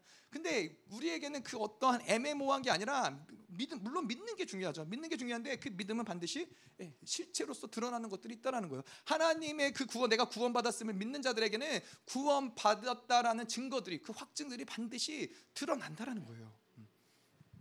자, 아, 그래서 이 믿었기 때문에 삶 가운데서 드러나는 어떤 이 구원의 모습들 그것들을 가지고 아 내가 구원을 받았다라는 것을 아는 것인데 자 신념은 신념은 그렇지 않아요. 신념은 그냥 신념일 뿐 신앙이 아닌 거예요. 어떤 역사를 만들어 믿음의 역사를 만들어내지 않는 거예요. 이걸 우리가 신념을 가지고서는 결코 하나님의 나라에 들어갈 수 없는 거예요. 예, 결코 하나님의 나라 인간의 어떠함이고 신념 또한 어, 인간의 어떠함이거든요. 그거를 가지고 하나님에 들어갈 수 없는 것이죠. 자, 근데 이 사단의 전략은 뭐예요? 모든 교회들을 그 교회 성도들을 신념으로 살아가게 만드는 거예요. 아 그래 내가 뭐 결국엔 그런 거죠. 이 종교적인 신앙생활이 결국에 이 신념을 가지고 하는 신앙생활인데 아 내가 예배를 드렸으니까 내가 그래도 뭐 빼놓지 않고 헌금 생활하고 말씀 생활, 말씀 기도 생활하고 그러니까 하나님의 나라에 가겠지 뭐. 어. 이러한 모든 것들이 결국에는 신념이에요. 왜냐? 이거는 결국에는 어떠한 이 나 중심에서 시작된 행위에 근거한 어, 확증들이거든요. 그렇다면 구원의 확증은 뭐예요? 구원의 확증은 뭐예요? 뭐 구원의 아, 구원의 확증은 내가 열심히 교회 나오는 게 구원의 확증인지 알았는데 어, 그게 아닌가? 뭐 그런 거예요? 구원의 확증은 뭐예요? 하나님의 구원을 받아들였다면은 그 구원이 그 생명이 우리 안에서 역사하면서 우리를 계속 변화시켜 나가는 것들이 드러나는 거예요. 하나님을 향해서 하나님을 닮아가는 것들, 또 하나님을 포기할 수 없는 마음들, 또 하나님의 은혜를 경험하는 이러한 사건들이 계속 우리 삶 가운데서 나타나는 거예요. 물론 이것이 어뭐뭐 뭐 전면적으로 초 초반부터 뭐 담에색의 사건처럼 그 어마어마한 사건들 드러날 수 있는 경우들도 있지만은 계속 시간이 지나가면 지나갈수록 나를 돌아볼 때, 아, 하나님이 나를 이렇게 만들어 가시는구나, 이루어 가시는구나, 내가 닮아가, 하나님과 닮아가고 있구나, 이러한 것들을 확인하는 거예요. 음. 그렇지 않고서는 내가 구원을 받고 하나님을 믿었는데, 어, 여전히 그냥 어, 구원 받기 전에 세상에서 내가 살아가던 세상의 모습과 10년 하나님을 믿고서 10년, 20년이 지났는데 아무것도 달라지지 않았다. 여전히 나는 세상 가운데서 세상에서 잘 살고 세상에 사는 게 행복하고 즐겁고 그렇다면은 구원에 뭔가 문제가 있을 수 있다라는 거예요. 구원을 받은 증거, 확증을 어, 확인해야 된다는 것이죠. 자, 그래서 이 오직 의인들만 구원을 받는 거예요. 오직 의인들만. 예. 오직 의인들만 오직 의인으로 오직 의인은 믿음으로 말미암아 살리라. 의인이 되지 않고서는 하나님 만날 수가 없거든요. 이 죄의 문제를 해결하기 위해서는 하나님이 이 땅에 오셔서 예수 그리스도 십자가에 죽으시고 우리에게 의를 주셨고 그 의를 받아들임으로써 우리의 죄의 문제가 해결되고 그 의를 통해서 하나님을 만나는 것인데 예, 의인이 아니라면은 아 그러면은 우리는 하나님 만날 수 없는 거예요. 구원을 받았다라고 이야기하기 어려운 것이죠. 자, 그래서 오직 의인은 믿음으로 사는 것이지 오직 의인이 신념으로 사는 것이 아니라는 거예요. 예, 오직 의인은 믿음으로 사는 존재예요. 자, 그왜 믿음이 아니고 신념이 되는가? 어, 신앙생활 하는데 똑같이 신앙생활 하는데 어떠한 사람은 왜 신념이 되는가? 어, 그것은 바로 알고 믿으려고 하기 때문에 그렇다는 거예요. 알고 믿으려고 한다는 것은 뭐예요? 우리가 믿음으로 산다라는 이 믿 고 아는 것, 믿는 것과 아는 것이 하나가 되는 그 과정. 우리가 잘 모르겠어. 이 상황 가운데서 저렇게 해도 하나님 말씀하신 대로 해도 살 수 있을까? 뭐 예를 들어서 여호수아가 그 군대가 이 여리고성을 쳐들어가기 전에 하나님이 할례를 명하세요. 아니 우리가 전쟁을 해야 되는데 할례를 해서 전쟁을 할 수 있을까? 의심이 되는 거예요. 가능한 일일까?라고 생각이 드는데 하나님이 말씀하셨기 때문에 그분을 신뢰하기 때문에 믿고 행하는 거예요. 믿고 가는 거예요. 자, 그럼 이 과정 가운데 뭐가 있었냐면은 믿음으로 살아가는 이 과정 가운데 무엇이 절대적으로 필요하면은 자신을 죽이는 과정이 절대적으로 필요하다라는 거예요. 십자가를 통과하는 과정이 절대적으로 필요하다는 거예요. 내가 가지고 있는 이 어떤 생존의 본능들, 내가 가지고 있는 어떤 욕구들, 나의 힘들이 죽어지지 않고서는 믿음으로 그것을 선택하고 나아가는 게 불가능해요. 그렇기 때문에 믿음으로 산다라는 것은 반드시 자기의 자아를 쪼개는 과정이 십자가를 통과하는 과정이 필요하다라는 거예요. 자, 근데 이 신념으로 사는 것은 왜 그래요? 자아를 쪼개지 않았기 때문이에요. 자기의 뜻을 죽이는 과정이 없었기 때문이에요. 여전히 내 중심에서 내가 원하는 것으로 살고 내가 바라보는 것을 바라고 내 소망을 가지고 살고 내 상황과 내 처지가 모든 것으로 살아가기 때문에 이 사람은 믿음으로 역사한다기보다는 신념으로 살아간다는 것이죠. 이러한 사람들의 하나님과의 관계는 뭐예요? 계속해서 하나님한테 무엇인가를 뺏어오려고 그래요. 계속해서 하나님 이거 주세요. 하나님 이거 필요해요. 하나님 저거 주세요. 저거 필요해요. 네, 계속 하나님이 주시는 그 무언가, 하나님 자체라기보다는 하나님이 주시는 그 무언가를 계속해서 구하는 어, 그러한 신앙생활의 모습이 될 수밖에 없어요. 왜냐하면 계속 내 중심에서 모든 이 신앙생활이 운행되기 때문에. 음. 자, 그래서 이 신념이라는 것을 결론적으로 우리가 이야기하자면은 믿음을 가장한 것인데 이거는 가장 핵심적인 거는 자기 중심에서 시작이 된다라는 거예요. 내가 필요한 무언가를 얻기 위해서 어, 자기 중심에서 그 강력한 힘이 내 안에 있는 그 강력한 힘이 어, 하나님을 향해 어떤 열심을 내도록 만드는 거예요. 음. 그래서 더 많이 알고 더 열심히 힘을 내고 더 열심히 기도하고 근데 그거는 믿음이 아니라 신념이라는 것이죠. 열심히 하는 모습, 열심히 섬기는 모습, 겉으로 드러나는 모습으로 사실 알 수가 없어요. 근데 이 힘이 어디서 시작이 됐느냐? 내 중심에서 시작이 된 것이냐? 어, 내가 이렇게 하나님께 잘 보여야 뭔가 하나님한테 뭔가를 이렇게 열심히 뭔가를 해야 그분이 나한테 내가 원하는 걸 주시겠지. 이런 모든 것들은 다 신념이라는 것이죠. 근데 믿음의 힘은 어디서부터 오는 거예요? 하나님으로부터 온다라는 거예요. 예, 그래서 반드시 믿음이 일어나려면은 자아가 죽어져야 되는 거예요. 자아가 죽어지는 과정을 통해서 아, 믿음이 일어난다는 것이죠. 그게 바로 우리가 에베소서 2장 8절에 믿음은 선물이라는 거예요. 그래서 선물을 받으려면 어떻게 해요? 비워야 된다는 거예요. 내가 두 손에 다른 것들을 잔뜩 쥐고 있으면은 얻을 수 없는 거예요. 내 내 이 가득 찬 두 손을 비워낼 때 하나님의 선물을 우리가 하나님 주신 것들을 받아들일 수 있다는 것이죠. 자, 그래서 이 아, 우리가 하나님을 어떻게 알아갈 수 있어요? 어떻게 하나님의 차원으로 나아갈 수 있어요? 어떻게 하나님을 만날 수 있어요? 어떻게 하나님을 성장할 수 있어요? 이거는 나로 나로 시작하는 신념이 아니라 오직 하나님이 주신 그 믿음을 통해서 이 모든 영원한 세계의 문들이 열린다라는 거예요. 아, 자, 그 이 뭐 나니아라는 영화가 있습니다. 나니아라는 영화가 있는데 그 그것이 예전에 C.S. 루이스가 C.S. 루이스가 쓴 거 맞죠? C.S. 루이스가 이제 유명한 기독교 이 목사의 목사님이자 작가인 사람이 그런 이제 나니아라는 걸 썼는데 나니아라는 이 영국이라는 2차 세계 대전 때 일 거예요 아마 그 배경을 가지고 영국에 있는 이 아이들이 세 명인가 네 명인가 세 명? 네 명? 아, 네 명의 네 명의 아이들이 이제 어 그 나니아라는 세계가 있는데 그 세계를 어떻게 들어가냐면은 그 집에 옷장이 하나가 있어요. 근데 이제 그 옷장을 통해서 나니아라는 세계로 어, 들어가게 되는 거예요. 이 얘네들이 몰랐다가 아마 제가 영화 제대로 안 봐갖고 잘 모르는데 하여튼 숨바꼭질을 하다가 거기서 아마 그렇게 해서 이제 영원한 세계로 나니아의 세계로 들어간 거예요. 근데 마치 믿음이라는 건 그런 거예요. 믿음이라는 오직 믿음을 통해서 이 하나님 우리가 보이지 않는 하나님의 세계를 경험하고 하나님의 세계를 알아가고 영원한 것들을 보게 되는 것이고 그 영광을 알아가게 되는 거예요. 그러니까 여러분 믿음 없이 이 땅 가운데 살아가는 사람들, 하나님의 어떠함을 모른 채 살아가는 사람들은 얼마나 많은 것을 잃어버리고 이, 세, 이 세상에서 살아가는 거예요. 뭐 구원을 받고 안 받고의 문제 그러니까 가장 핵심적이고 중요하지만은 그걸 떠나서라도 이 세상에서 우리는 이 보이지 않는 세계를 보면서 예, 그렇잖아요. 이 천문학을 공부하는 사람도 계속 뭐예요? 이 사람들은 이 세상에 돌아가는 것들 아무것도 보지 않아요. 맨날 하늘만 바라보는 거예요. 맨날 별들만 보는 거예요. 오늘 별 이렇게 움직이고 저기엔 저 별이 있고 무슨 별이 있고 평생을 그렇게만 보고 사는 거예요. 근데 우리는 하늘의 별을 보는 자들이 아니라 그것을 넘어서 하나님의 나라를 영원한 세계를 보는 자들이에요. 영원한 세계 그래서 그래서 뭐라고 그래요? 우리는 그 그분과 함께 그 보좌에 앉아서 이 땅을 바라보는 자들이에요.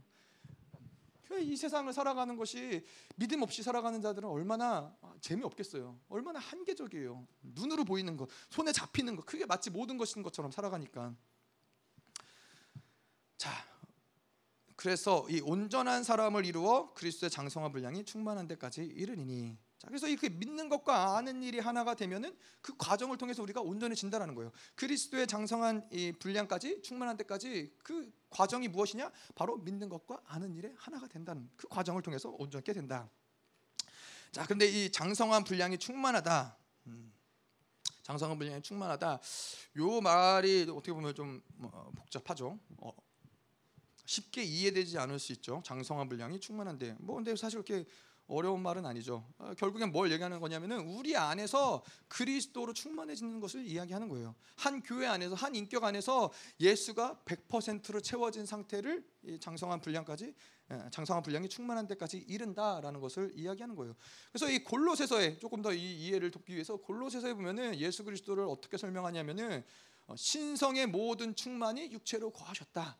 라고 이야기해요. 그분은 분명히 육체로 인간으로 오셨지만은 예, 이 신성의 예, 모든 충만함이 육체로 거하셨다는 거예요. 이 하나님의 신성이 실질적으로 예수 그리스도 안에 충만했다라는 거예요. 다 그걸 뭐 다르게 얘기하면 뭐냐, 뭐 무슨 얘기냐? 예수 그리스도는 늘 성령으로 충만한 상태를 유지하면서 살아갔다는 거예요. 그래서 이 팔복에 보면 뭐요? 의에 줄이고 목마른 자. 아, 마태복이 말하는 의는 바로 이 온전한 분량을 이야기하는 거예요.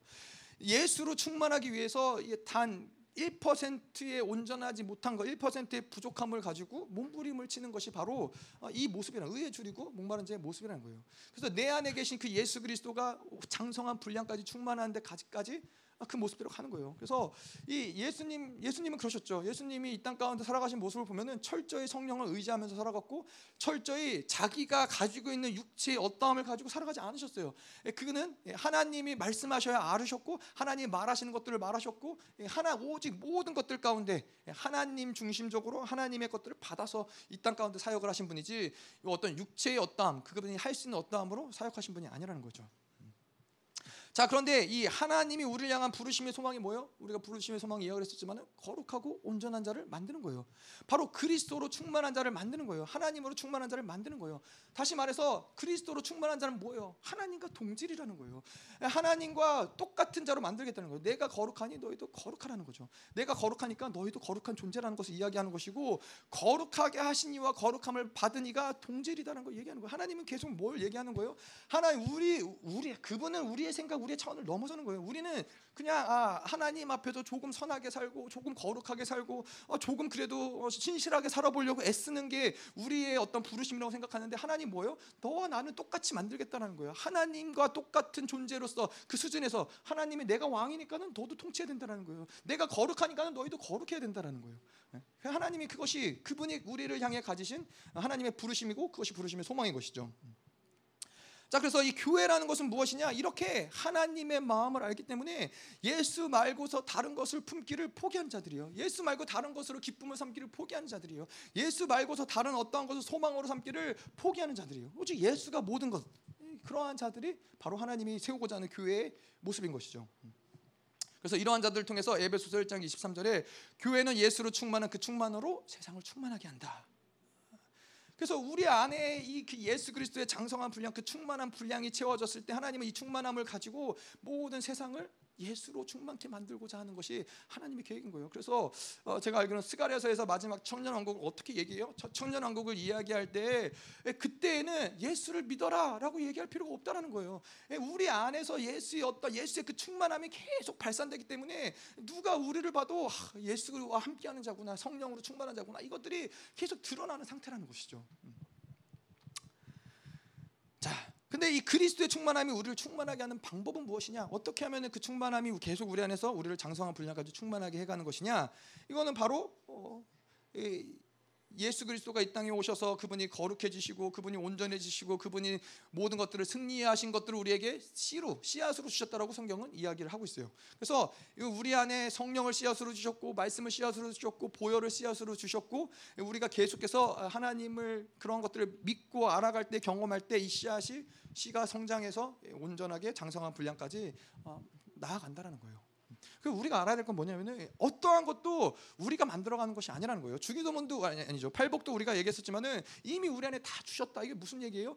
하나님이 예수 그리스도가 음, 에베소서를 잠깐 보면요. 에베소서 1장 보면요. 제가 좋아하는 말씀이에요.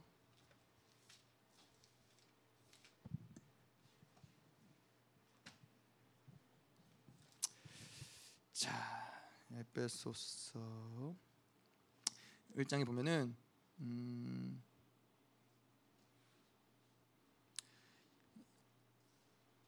19절에 볼게요. 그의 힘의 위력으로 역사하심을 따라 믿는 우리에게 베푸신 능력이 지극히 크심이 어떠한 것을 너희로 알게 하시기를 구하노라.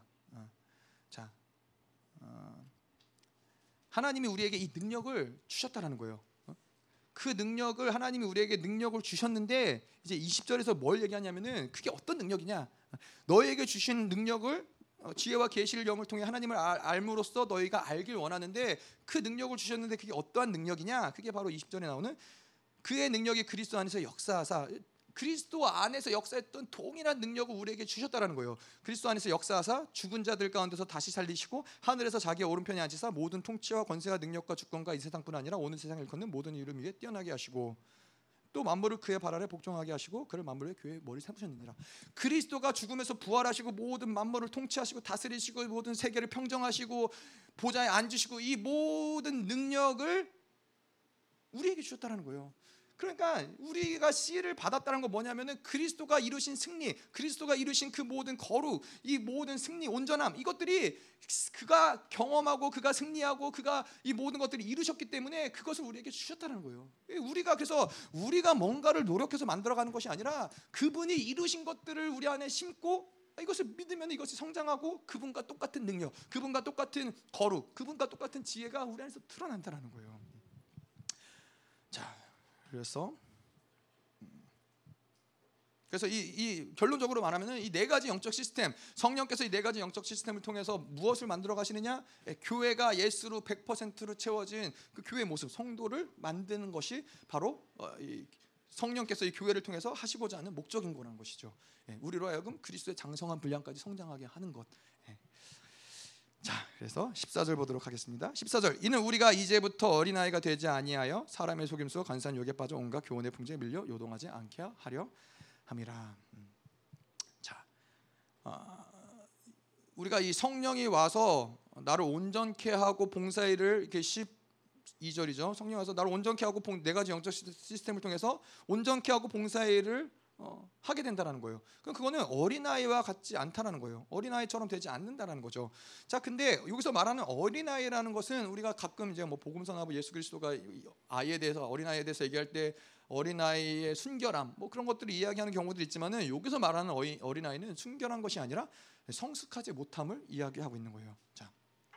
성숙하지 않은 어린아이를 이야기하고 있는데 성숙하지 않다라고 이야기할 때는 우리가 이 히브리서 5장 13절에 보면은 그 아이에 대해서 나와요. 근데 어떻게 이 히브리서 5장 13절이 얘기하냐면은 대저 젖을 먹는 자마다 어린아이니 의의 말씀을 경험하지 못한 자 못한 자라.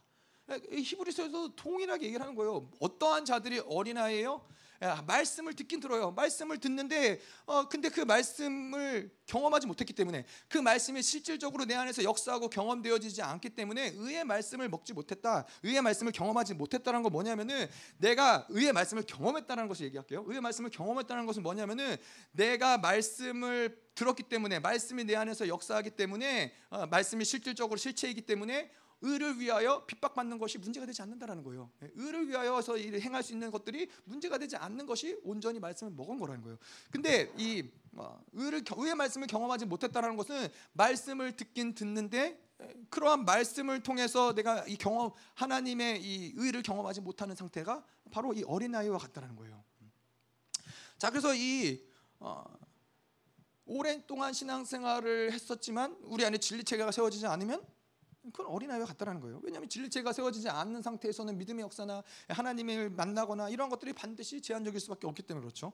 자, 그래서 이 네 가지 영적 시스템을 통해서 진리체계가 구축이 되지 않은 교회들도 마찬가지죠. 그건 어떤 교회예요? 어린아이의 교회인 거예요. 어린아이의 교회인 거예요. 그 교회에서는 그, 그, 그, 그래서 이, 이 개인의 어떠한 신앙에 앞서서 더 중요한 것이 공동체 교회의 신앙인 것이 교회가 어린아이의 모습으로 있는데 그 교회 가운데서 어떤 성숙한 자의 모습이 나오기는 불가능하다는 얘기예요. 교회가 공급하는 게 어린아이와 같은 것들, 의의 말씀을 경험하지 못한 말씀들이 계속 공급되어지는데 어린아이와 젖을 먹는 것처럼 계속 젖을 먹고 있는데 어른처럼 성숙한 무엇인 어떤 신앙의 모습들이 나온다. 이거는 이건 불가능한 얘기라는 것이죠. 그래서 교회에게는 이 네 가지 영적 시스템을 통해서 진리가 구축되는 것이 굉장히 중요한 것이죠. 자, 근데 어린아이가 가진 특징들을 좀 보자면은 어린아이들은 그렇기 때문에 어, 쉽게 넘어지는 경향성들이 있어요. 어. 자꾸 걸려 넘어지게 하는 요소들이 삶이 너무 많은 거예요. 여러 가지 것들에 걸려 넘어질 수 있다는 거죠. 그래서 우리가 여기 14절에서 이야기하는 것처럼 뭐 사람의 속임수, 간사한 유혹, 교훈의 풍조 이런 모든 것들이 아이들에게는 치명적인 거예요. 아이들이 이런 것들에게는 걸려 넘어질 수 있는 치명적인 건데 근데 성숙한 자들에게는 이런 것들이 사실은 그렇게 크게 문제가 안 된다는 것이죠. 자 그래서 우리가 신앙생활을 이야기할 때 어떻게 해요? 신앙생활이 마치 산 밑에서 어, 있다 보면 어떻게 해요? 산 밑에 있다 보면 그 산 밑에 구름이 있기 산에 구름이 있기 때문에 구름에서 비가 내리고 눈이 내리고 번개가 치고 계속 비를 맞아야 되고 눈을 맞아야 되고 예, 번개를 피해 다녀야 되고 이런 삶을 산다는 거예요. 그래서 빠른 속도로 신앙이 성장해서 어떻게 돼요? 산 정상을 향해 가야 되는 거예요. 산 정상에 있으면 뭐예요? 구름 뭐 높은 산 같은 경우는 이제 구름이 산 밑에 깔려 있잖아요. 그렇기 때문에 어, 이 산 정상에 있으면은 밑에는 눈이 오는데 성숙한 자들에게는 눈이 오지 않는 거예요. 비가 오지 않는 거예요. 다시 말해서 이, 세, 이, 이, 세상 가운데 삶을 살아가면서 문제되는 것들이 걸려 넘어질 만한 것들이 그만큼 적다라는 거예요. 예. 전에는 뭐 신앙이 성숙하지 않을 때는 돈을 조금 잃어버리면은 아니면 뭐 내 삶 내 뭐 자식이 조금 아프면은 내 자식이 대학교를 가지 못하면 이 모든 것들이 나로 하여금 신앙생활에서 걸려 넘어지게 하는 요소였다면은 성장하면 성장할수록 그런 것들이 별로 문제가 되지 않는 거예요. 예. 하나님 물론 뭐 자녀가 다치거나 아프면 마음은 아프겠지만은 그것이 본질적으로 나와 하나님과의 관계를 어떻게 할 수 있는 요소들이 되지 않는다라는 거예요. 자, 그래서 사람의 속임수가 간사한 유혹에 빠져 온갖 교훈의 풍조에 밀려. 자, 이 모든 것들 사람의 속임수, 간사한 유, 온갖 교훈의 풍조는 뭘 얘기하는 거냐? 바벨론의 삶의 방식들을 이야기하는 거예요.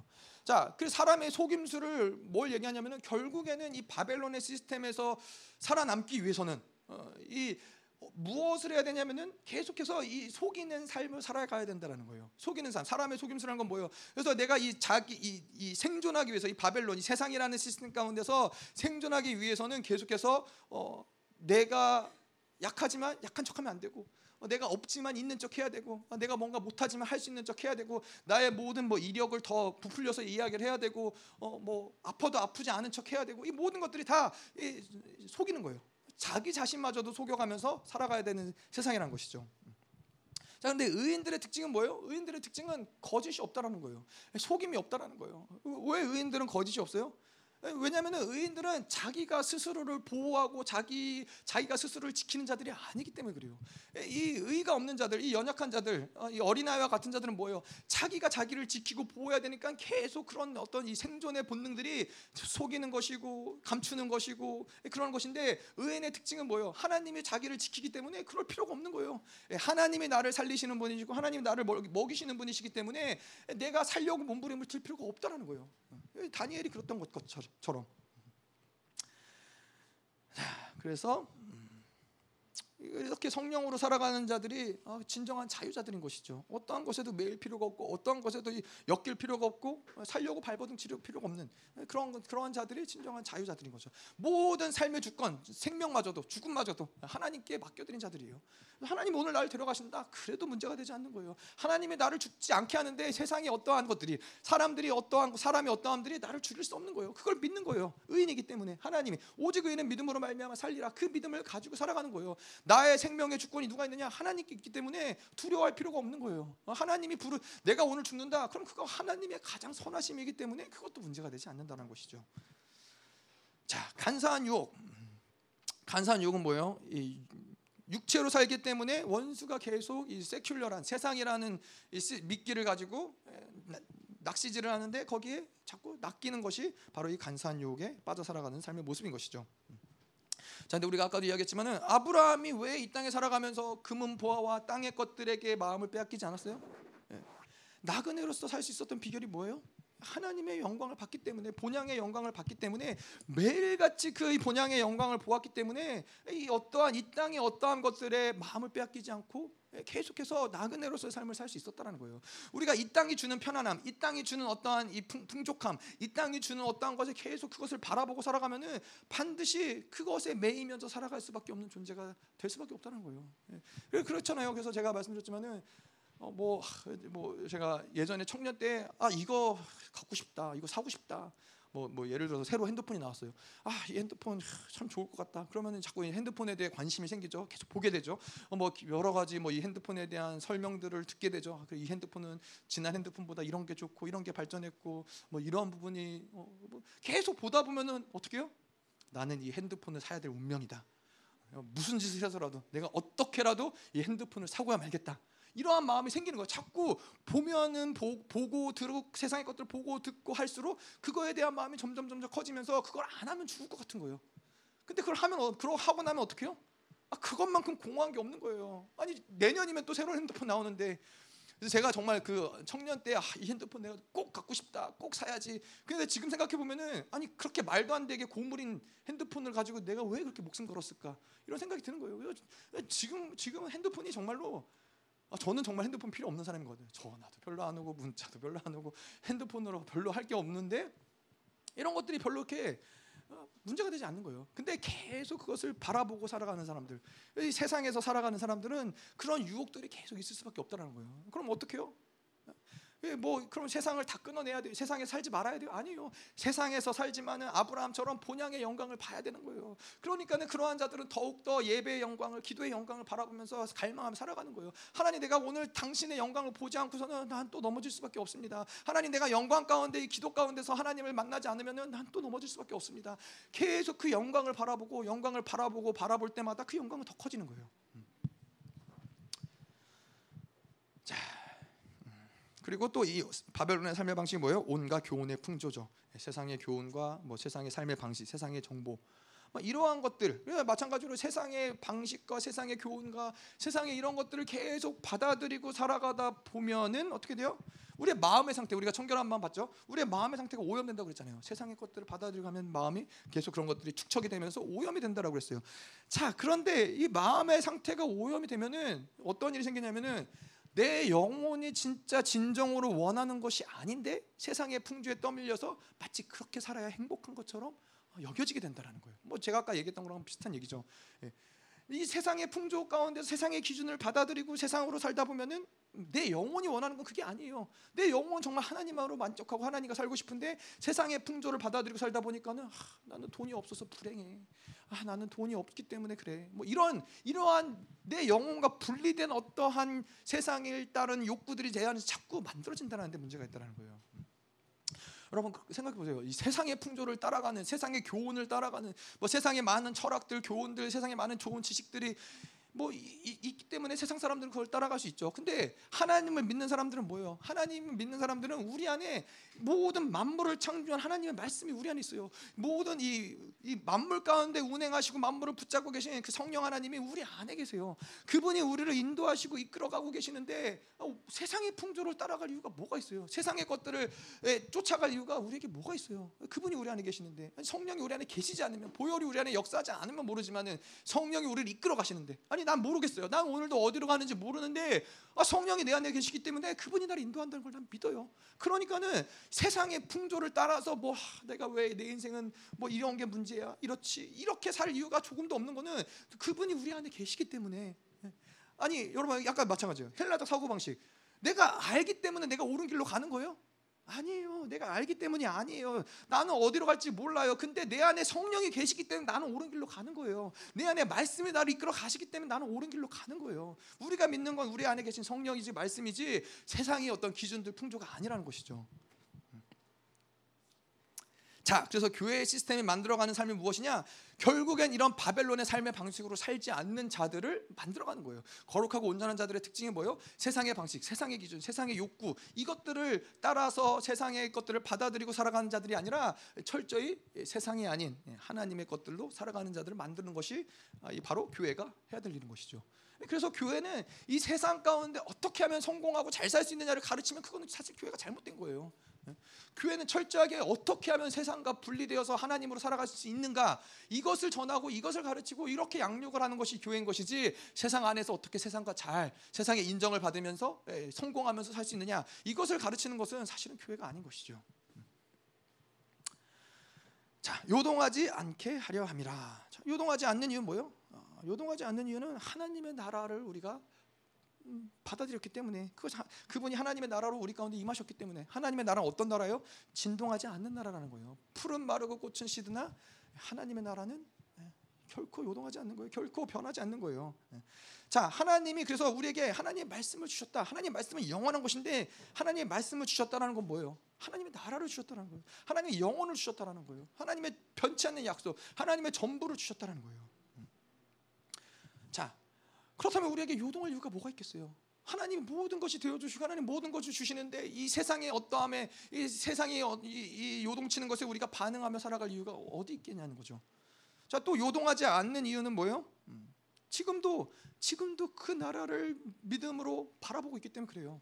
우리 안에서 역사하시는 그 하나님의 나라가 12, 히브리서 12장에 보면은 살아계신 하나님의 도성인 하늘의 예루살렘과 천만 천사와 하늘에 기록된 장자들의 모임과 교회와 만민의 심판자이신 하나님과 및 온전하게 된 의인의 영들과 새 언약의 중보자이신 및 아벨의 피보다 더 나은 것을 말하는 피니라 하나님의 나라를 보는 거예요. 그 천만 천사와 구약의 의인들과 그 말하는 피가 계속 우리 안에서도 너는 의롭다라고 이야기하고 이것들이 보여지고 들려지는데 왜 요동하겠어요?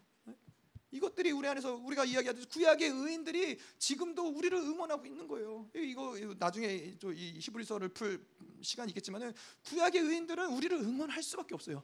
그들이 받은 약속이 언제 성취가 되느냐? 우리가 이 받은 예수 그리스도를 통해서 받은 의롭다함이 온전해질 때 그들도 이 약속이 성취가 되는 거기 때문에 구약의 의인들은 정말 한 마음으로 우리를 응원할 수밖에 없다라는 거예요. 그래서 구약의 의인들의 응원하는 소리, 하나님의 나라, 하나님의 도성, 천만 천수를 천사를 믿음으로 계속 바라보고 있으면은 요동할 수 없다라는 것이죠. 요동할 일이 없다라는 거예요. 왜 믿음의 선진들이 그랬죠. 이 순교의 순간에도 왜 그들이 요동하지 않아요? 기꺼이 생명을 드릴 수 있는 이유가 뭐예요? 눈앞에 그 영원한 나라가 보이니까는 그리스도가 보이니까는 그 만왕의 왕이 나를 영접하고자 기다리는 것이 눈으로 보이기 때문에 요동하지 않는 거예요. 그게 그것이 안 보이면은 안 보이면 미치겠죠. 아니 아무것도 깜깜한데 나보고 죽으라고 순교하라 그러면은 미치는 일인 거죠. 근데 하나님의 하나님의 나라를 위해서 그 영광에서 순교한 자들은 그게 아니에요. 그 순교의 자리에 섰을 때 그 하나님의 나라의 영광과 존귀와 그 모든 그리스도와 이 모든 것들이 그 영광이 보이기 때문에 아니 아니죠. 그 순교자가 될 수 있었던 순교의 자리에 갈 수 있었던 비결 자체가 그 영광을 보고 살았기 때문에 그래요. 그 본향을 보고 살았기 때문에 순교 자리에 갈 수 있는 것이 어쩌다 보니까 순교의 자리에 가는 것이 아니라는 것이죠. 자, 그래서 우리가 어, 믿음으로 보고 믿음으로 알면은 결코 요동하지 않는 거라는 거예요.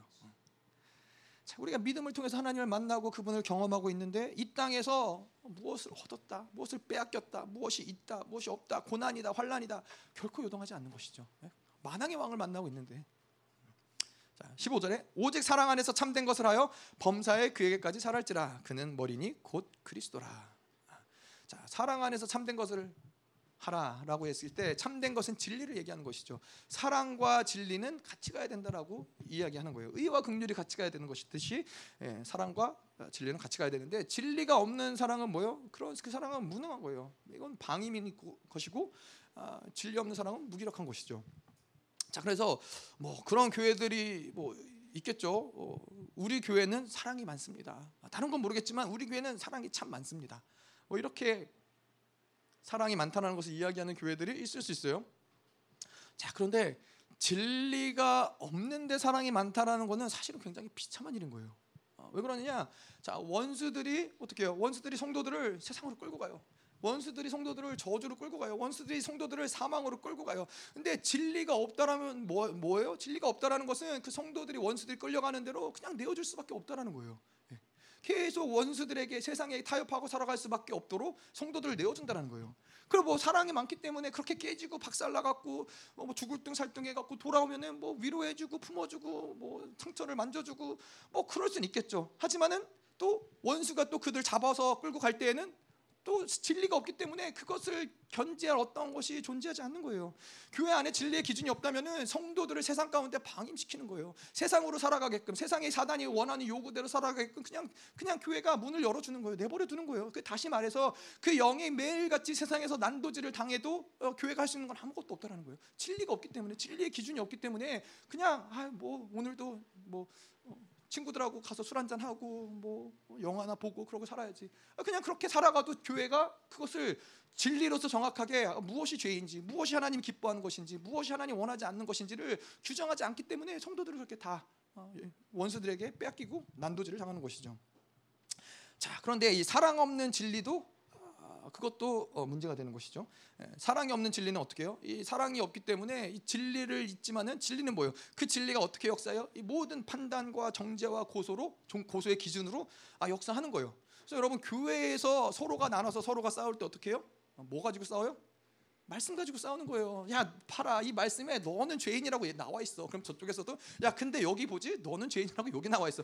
서로 세상의 기준으로 싸우지 않아요. 말씀 가지고 싸우는 거예요. 아, 말씀이 이렇다. 아, 그러니까 교회에 파가 나눠지고 뭐 이런 다뭐 어, 뭐죠? 어, 어, 교단이 나눠지고 이런 역사들이 다 말씀의 기준에서 너가 틀렸다, 내가 맞았다. 이거 가지고 싸우는 거예요. 사랑이 없기 때문에 사실은 이런 역사들이 일어난다라는 것이죠. 음. 그래서 사랑이 없으면은 말씀을 가지고 서로를 죽일 수도 있는 거예요. 아, 뭐 실제로도 그랬고요. 실제로도 이 어, 중세 시대 때는 하나님의 말씀을 어, 가지고서 그 말씀을 앞세워 가지고 많은 사람들을 죽이고 핍박하고 억압하고 이런 역사들이 왜 그래요? 그 말씀을 사랑 가운데서 온전히 받아들이지 않았기 때문에 사랑이 없기 때문에 그 진리를 악용을 해서 사람들을 죽이는 데까지 갈 수 있다는 것이죠. 자, 근데 이 진리가 반드시 사랑과 같이 가야 되고 또 교회 안에서도 마찬가지로 사랑의 턱 가운데서 진리가 세워져야 되는 것인데 그래서 에베소서 4장 이 네 가지 영적 시스템을 통해서 진리가 온전해지는 것을 이야기하기 전에 3장에서 사도 바울이 그 전에 뭘 얘기하냐면은 3장 17절, 18절, 19절에 믿음으로 말미암아 그리스도께서 너희 마음에 계시게 하시고 너희가 사랑 가운데서 뿌리가 박히고 터가 굳어져서 능히 모든 성도와 함께 지식에 넘치는 그리스도의 사랑을 알아 그 넓이와 길이와 높이와 깊이가 어떠함을 깨달아 하나님의 모든 충만하신 것으로 너 에게 충만하게 하시기를 구하노라. 범사에 그에게까지 살할지니라. 이 사랑의 터가 깔리지 않고서 진리가 세워지는 것은 사실은 굉장히 무서운 일이죠. 그렇기 때문에 이 사, 도 바울도 사랑을 이야기하고 그 다음에 네 가지 영적 시스템을 이야기하고 그런 네 가지 영적 사랑 위에 세워진 그 사도와 선지자의 터 위에 그 이 사랑의 터 위에 네 가지 영, 세워진 영적 시스템을 통해서 어, 영혼이 온전하게 된다는 것을 이야기하는 거예요. 음. 자, 그래서 우리에게 아, 그 다음에 이제 범사회라는 말이 나오죠. 이 시스템 안에서 우리가 이러한 존재로 만들어지는데 어, 우리는 어떻게 범사에 그에게까지 잘할지니라 범사에 어, 뭐 사랑과 진리로 늘 언제든지 범사라는 것은 뭐예요? 어떠한 상황, 어떠한 경우 영어로 보면 all circumstance라고 그래요. 어떠한 경우, 어떠한 상황, 어떠한 처지에도 사랑과 진리로 반응할 수 있는 사람을 만드는 거라는 것이죠. 자, 어떠한 상황, 어떤 경우에도 뭐요? 그분을 바라봐야 된다라는 거예요. 우리가 믿음이 없이는 아무것도 할 수 없는 존재이기 때문에 오직 의는 믿음으로 말미암아 살아요. 믿음으로 뭘 바는 거예요? 하나님을 바라보는 거예요. 이 모든 상황이 다 끝이라고 얘기해요. 모든 상황이 이제는 어, 절망이라고 이야기하지만은 예, 상황과 어떤 환경으로 살아가는 자들이 아니라 믿음으로 살아가는 거기 때문에 어떠한 상황, 어떤 경우에도 우리는 그분을 바라보는 것이고 그분이 끝났다라고 얘기하지 않았으면 아직 끝난 게 아니에요. 그분이 패배 패배했다라고 얘기하지 않으면 패배가 아니에요. 근데 그분은 결코 우리에게 패배를 약속하지 않으셨어요. 결코 그분은 우리에게 어, 절망을 약속하지 않으셨어요. 그분은 우리에게 승리를 약속하셨고 영광을 약속하셨어요. 그래서 우리는 어떠한 상황, 어떤 경우에도 그분을 바라봐야 된다는 거예요. 자 그리고 또한 뭐요? 우리는 어떠한 상황 어떤 경우에도 진리로 반응해야 된다는 거예요. 진리가 우리에게 있어서 유일한 기준인데 우리의 지식, 감정, 의지 그 모든 지식, 감정, 의지의 유일한 기준은 바로 진리라는 거예요. 자 그걸 다시 좀 풀어서 얘기하자면 뭐냐면은 내 감정의 기준은 내 감정이 아니라는 거예요. 다시 말해서 내가 기분이 나쁘니까는 나쁜 거야. 아니라는 거예요. 내가 느끼는 감정을 따라서 우리는 살아갈 반응하는 존재들이 아니고요. 내 감정이 진리가 아니라는 거예요. 어, 저 사람이 날 기분 나쁘게 했으니까는 저 사람은 나쁜 놈. 그러 그럴 수도 있지만 그렇지 않을 수도 있다라는 거예요. 내 감정을 따라 반응하는 자들이 아니라 하나님의 진리를 따라 반응하는 자들이에요. 그래서 우리가 아무리 슬프고 어렵더라도 하나님이 기뻐하라 그러면은 기뻐할 수 있는 그 진리에 따라 반응하는 존재라는 것이죠. 그리고 이 우리는 내 의지의 기준이 내 의지가 아니라는 거예요. 어, 그럼 뭐요? 우리가 상황과 환경, 예, 사람 이런 것들이 우리 우리의 의의 기준이 아니라는 거예요. 다시 말해서 의지, 의지라는 건 뭐예요? 아, 내가 이것들을 할 수 있어, 할 수 없어. 이거는 어떤 내 상황과 내가 처한 환경, 내, 내 어떤 누구에게는 가능하고 가능하지 않고 이 의지는 그러한 것에 영향을 받는 것이 아니라는 거예요. 상황이 이래서 못해요. 저 사람이 저래서 못해요. 나는 원래 이런 거 못하는 사람이에요. 아니라는 거예요. 진리를 우리가 믿음으로 받아들이면 뭐예요? 어, 믿는 자들에게는 결코 능치 못한 것이 없는 거예요. 예, 의지도 우리가 가진 의지. 아 나는 의지가 원래 박약한 사람이야. 나는 의지가 원래 약한 사람이야. 나는 원래 이런 거 해본 적 없어. 아니에요. 믿는 자에게는 능치 못할 일이 없는 거예요. 네, 아멘. 네, 얘기하는데 하나님이 통역시킬 수도 있다고.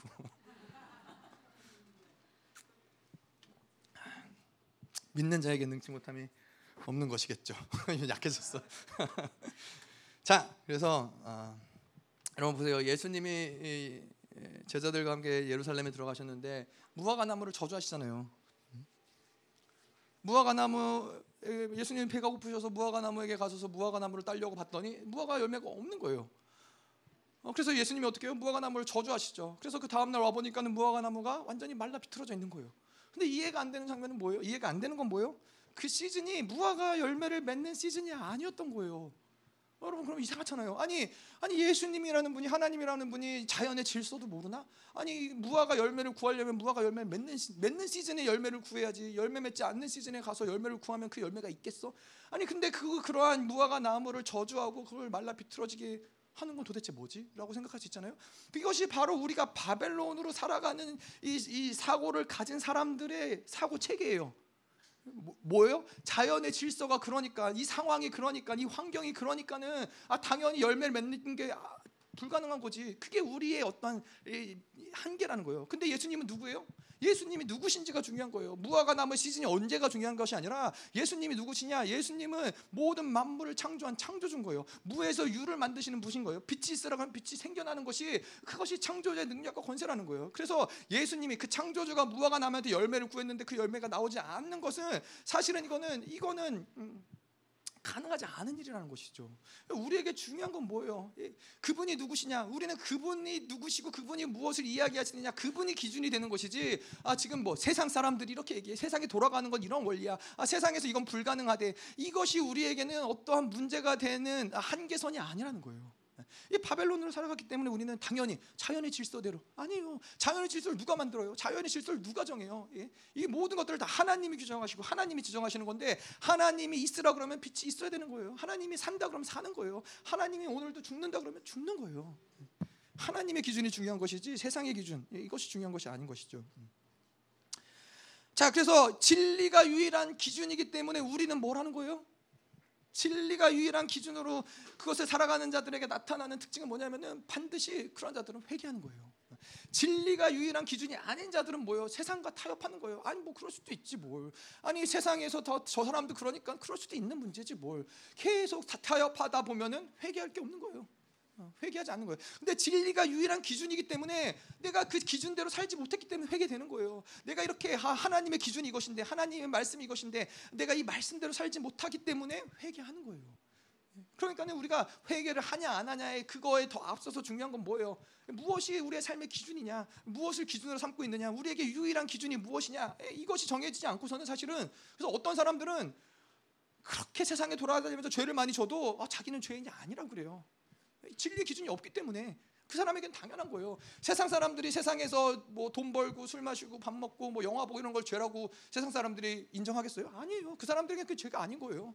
예, 물론 우리가 진리를 가졌기 때문에 그 진리가 그것을 죄라고 규정하니까 우리는 그것에 대해서 회개할 수 있는 것이죠. 자, 음.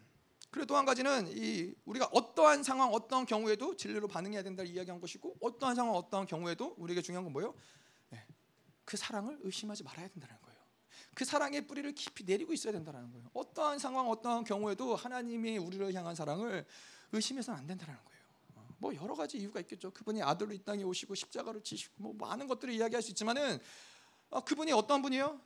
데살로니가전서 5장 10절에 보면 예수께서 우리를 위하여 죽으사 우리로 하여금 깨어 있든지 자든지 자기와 함께 살게 하려 하셨느니라. 어, 예수님이 이 땅에 오셔서 죽으신 목적이 뭐예요? 깨어 있든지 자든지 우리와 함께 하시기 위해서 이 땅에 오신 목적도 그가 죽으신 목적도 그가 부활하신 목적도 그가 하늘나라에 가서 하늘 보좌에 앉으신 그 목적도 우리와 함께 하시기 위해서 그런데 그런데 어떻게 내 삶에서의 어떤 절망스러운 일이 있고 고난이 있고 환란이 있다고 해서 그분의 사랑을 의심할 수 있겠어요? 그럴 수 없다라는 거예요. 내가 죄의 구렁텅이에 빠져 있는 그 순간에도 그 순간에도 하나님의 사랑을 의심하면 안 되는 거예요. 그 순간에도 결코 어떠한 순간에도 우리는 하나님의 사랑을 의심해서 안, 되, 안 되는 것이죠. 자, 그러면 반드시 하나님이 우리를 온전케 하시며 그에게까지 성장하게 하실 것이다. 자, 그는 머리니 곧 그리스도라. 어디까지 자라게 하세요? 머리이신 그리스도의 생각과 몸인 우리가 동일하게 움직이는 상태까지 이것을 얘기하는 거예요. 그는 머리니 곧 그리스도라. 우리가 그분의 머리까지 성장하고 자란다는 것은 뭘 얘기하냐? 그분이 생각하시는 것, 그분이 명령하시는 것, 그분의 말씀하시는 것을 몸인 지체된 우리가 그대로 움직일 수 있는, 그대로 살아낼 수 있는 그것이 바로 그리스도의 머리까지 성장하고 자라는 것의 모습인 것이죠. 자, 이것이 바로 예레미야 33장에 말하는 새 언약의 상태. 아, 이걸 얘기하는 거예요. 사고와 내 영 안에 그 말씀을 두시고 그 보혈을 두시고 성령을 두셔서 새 언약의 상태는 뭐예요? 이 새 언약으로서는 우리가 계속해서 그 말씀과 보혈과 성령이 운행되면서 예, 걸어다니는 성경을 만드는 거예요. 내 안에 기록된 말씀대로 살아갈 수 있는 진리가 유일한 기준인데 그 유일한 기준을 가지고서 뭐 회개하고 엎드리는 삶을 넘어서서 이제는 그 진리의 기준대로 살아갈 수 있는 존재를 만드는 것이 바로 새 언약의 완성된다라고 얘기할 수 있는 것이죠. 그래서 그것이 바로 그분의 생각과 우리의 생각이 똑같아지는 거예요. 그분의 마음과 우리의 마음이 똑같아지는 거예요. 다시 말해서 예수가 괴로우면 우리도 괴로운 거예요. 어? 예수가 싫어하면 우리도 싫어하는 거예요. 어? 예수가 원하지 않는 것은 나도 원하지 않는 거예요. 어? 이것이 바로 예수가 충만한 모습인 거예요.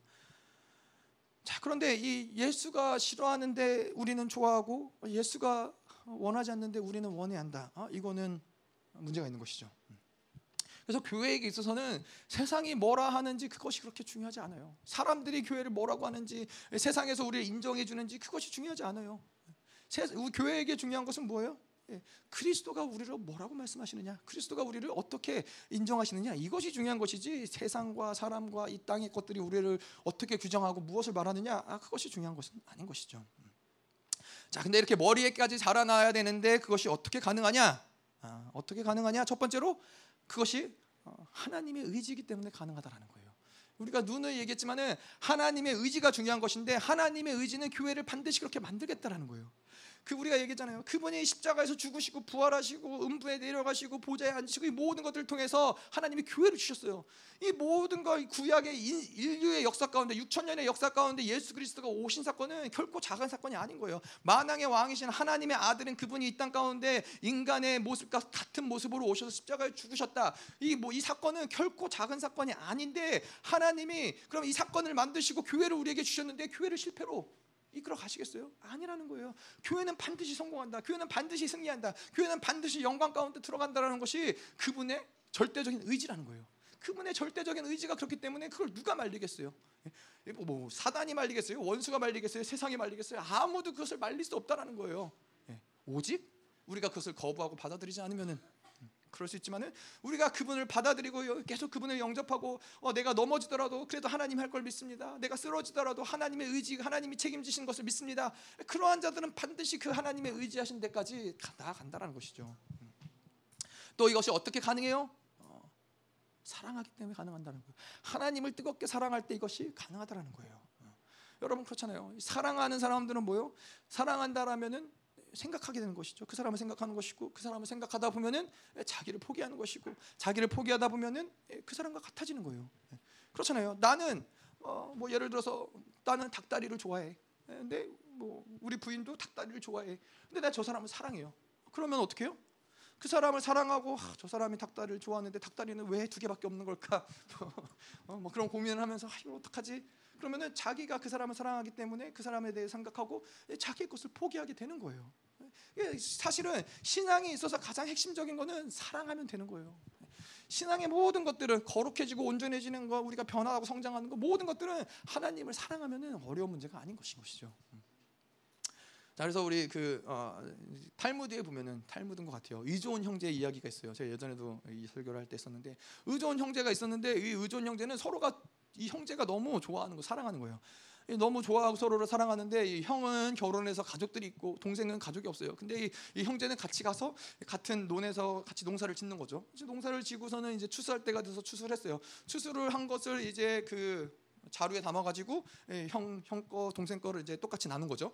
똑같이 나눴는데 이제 형이 집에 와서 돌아와 생각해 보니까는 아 우리 동생이 아직 결혼도 안 하고 혼자 살아가고 이, 얼마나 이, 이제 추운 겨울이 다가올 텐데 얼마나 적적하고 얼마나 외롭겠어. 아 그냥 먹을 거라도 좀 넉넉하게 충분하게 있어야지 우리 동생이 좀 어, 외롭 덜 외롭지 않을까라고 생각을 한 것이죠. 그래서 이 형이 어, 이 밤에 몰래 동생 몰래 예, 자기의 그 쌀자루를 가지고 동생의 집에 몰래 갖다 놓으려고 생각을 했어요.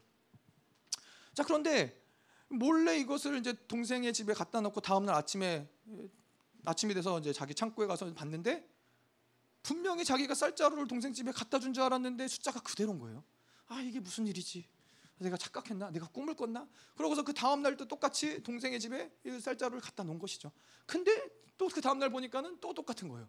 도대체 이게 무슨 일인가 봤더니 동생이 집에 있다가 그런 생각을 한 것이죠. 형을 사랑하기 때문에 아 우리의 형은 가족도 있고 아들 뭐 아들 아들도 있고 딸도 있는데 아, 먹을 게 나보다 많이 필요하면 필요하지 적을 적게 필요할 리가 없잖아. 그러니까 동생도 똑같이 이 쌀자루를 밤에 형네 집에 갖다 준 거예요.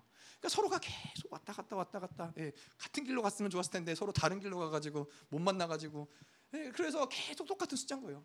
그러니까 사랑하면은 이 모든 것들이 알게 된다라는 거예요. 사랑하면은 서로를 사랑하게 되고 생각하게 되고 배려해주게 되고 같아진다는 거, 동일해진다는 거예요. 사랑하기 때문에 하나님과 우리가 어떻게 같아져요? 뜨겁게 사랑할 때 같아진다는 거예요. 뜨겁게 사랑할 때 하나님의 마음을 알아간다는 거예요. 자, 16절. 그에게서 온 몸이 각 마디를 통하여 도움을 받음으로 연결되고 결합되어 각 지체의 분량대로 역사하여 그 몸을 자라게 하며 사랑 안에서 스스로 세우느니라. 아. 자, 우리가 이제 어, 연결되고 결합되어지고 지체 분량대로 역사하여 그 몸을 자라게 하고 세워지는 것인데 여기서 보면은 아, 각 마디를 통해 도움을 받는다. 아 이건 뭐예요? 공동체 모든 지체들이 서로가 서로를 도움으로써 그 몸으로 자라게 한다라는 데 있는 거예요. 그래서 결코 우리가 온전해지고 거룩해지는 것은 혼자서 할 수 있는 일이 아니라는 거예요. 예, 어떻게 이것을 혼자서 할 수 있어요? 반드시 서로가 서로 지체가 서로가 서로를 도울 때 이것이 가능한 건데 아, 여기서 말하는 도움이라는 것은 무엇이냐? 뭐 여러 가지 있겠죠. 실질적으로 어, 뭐 어려움에 처한 어, 형제들을 도울 수 있는 것이고 가난에 처한 자들을 도울 수 있는 것이고 실질적인 여러 가지 도움들이 있지만은 우리가 그 그리스도의 장성한 분량까지 성장하는데 가장 본질적으로 서로가 서로에게 도움을 줘야 될 건 뭐냐면은 서로가 서로에게 계속 예수를 바라보게 해주는 거예요. 믿음으로 살아가게 해주는 거예요. 아, 저 사람이 나 절 낭망하고 절, 절망 가운데 있을 때, 아, 야, 너 그러고 있으면 안 되지. 하나님이 어, 너를 사랑하시잖아. 우리 하나님을 바라봐야지. 믿음으로 살아야지. 계속 믿음을 가질 수 있도록 계속 그를 인도해 주는 거예요. 네, 교회 아까도 말씀드렸죠. 예배에 있어서 가장 중요한 사역이 그거예요. 어, 뭐 우리가 치유 사역을 한다, 무슨 사역을 한다, 통변 사역을 한다, 무슨 사역을 한다 할지라도 가장 중요한 거는 그 영혼으로 하여금 하나님을 바라보지 않고 세상을 바라보면서 절망했던 것, 자신을 바라보면서 절망했던 그 영혼이 하나님을 바라볼 수 있도록 그를 위해서 중보하는 것이고 그를 위해서 위해서 어, 뭐 교제하는 것이고 이 모든 것들이 다시 그 방향성을 하나님을 향하게끔 해주는 것이 예, 각 마디가 서로 서로가 서로를 도와서 성장해가는 모습을 이야기하는 것이죠. 자, 그래서 여기서 연결되고 결합되어진다. 이건 어떤 상태를 얘기하는 거예요? 우리가 어, 지난주에 얘기한 것처럼 모든 겸손과 온유와 오래 참음으로 사랑 가운데 서로 용납한 상태를 얘기하는 거예요. 평안에 매는 줄로 성령이 하나 되게 하신 것을 힘써 지키는 상태가 바로 이 상태라는 것이죠. 이렇게 될 때 성령께서 우리가 서로를 연결시켜 주시고 이 성경 성령이 우리 연결시켜 주는 거의 핵심은 뭐예요? 내가 성령님과 하나가 되는 게 핵심인 것이죠. 그와 내가 하나가 될 때 자연스럽게 우리와 어, 서로 서로가 서로에게 하나 되고 연합되어지는 것을 이야기하는 것이죠. 자, 그다음에 각 지체의 분량대로 역사하여 그 몸을 자라게 하며 어. 자, 그, 그 분량대로 우리 하나님이 각자 지체가 서로 자라나게 하고 성장하게 하고 그렇게 하는데 하나님은 이 모든 네 가지 영적 시스템을 통해서 적당한 어, 하나님의 자녀를 만드는 것이 하나님의 목적이 아니에요. 어, 하나님의 목적은 각 지체들을 지체대로 각 부분대로 최고의 부분, 최고의 지체로서 만드는 것이 하나님의 원하심이라는 거 하나님의 목적이라는 거예요. 오른팔도 왼팔도 뭐 양쪽 다리도 다 튼튼하고 건강해서 맡겨진 일, 그리스도의 명령에 따라서 일사불란하게 만들 수 있는 정의 부대를 만드는 것이 바로 하나님의 목적이라는 것이죠. 자, 근데 이게 최고의 사람, 유능한 사람을 이야기할 때는 세상에서 말하는 그런 유능한 사람이 기준이 아닌 거예요.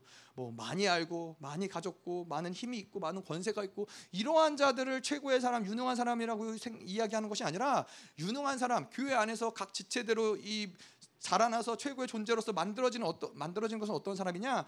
하나님이 다스리시고 통치하시기에 하나님이 사용하시기에 아주 편안한 사람.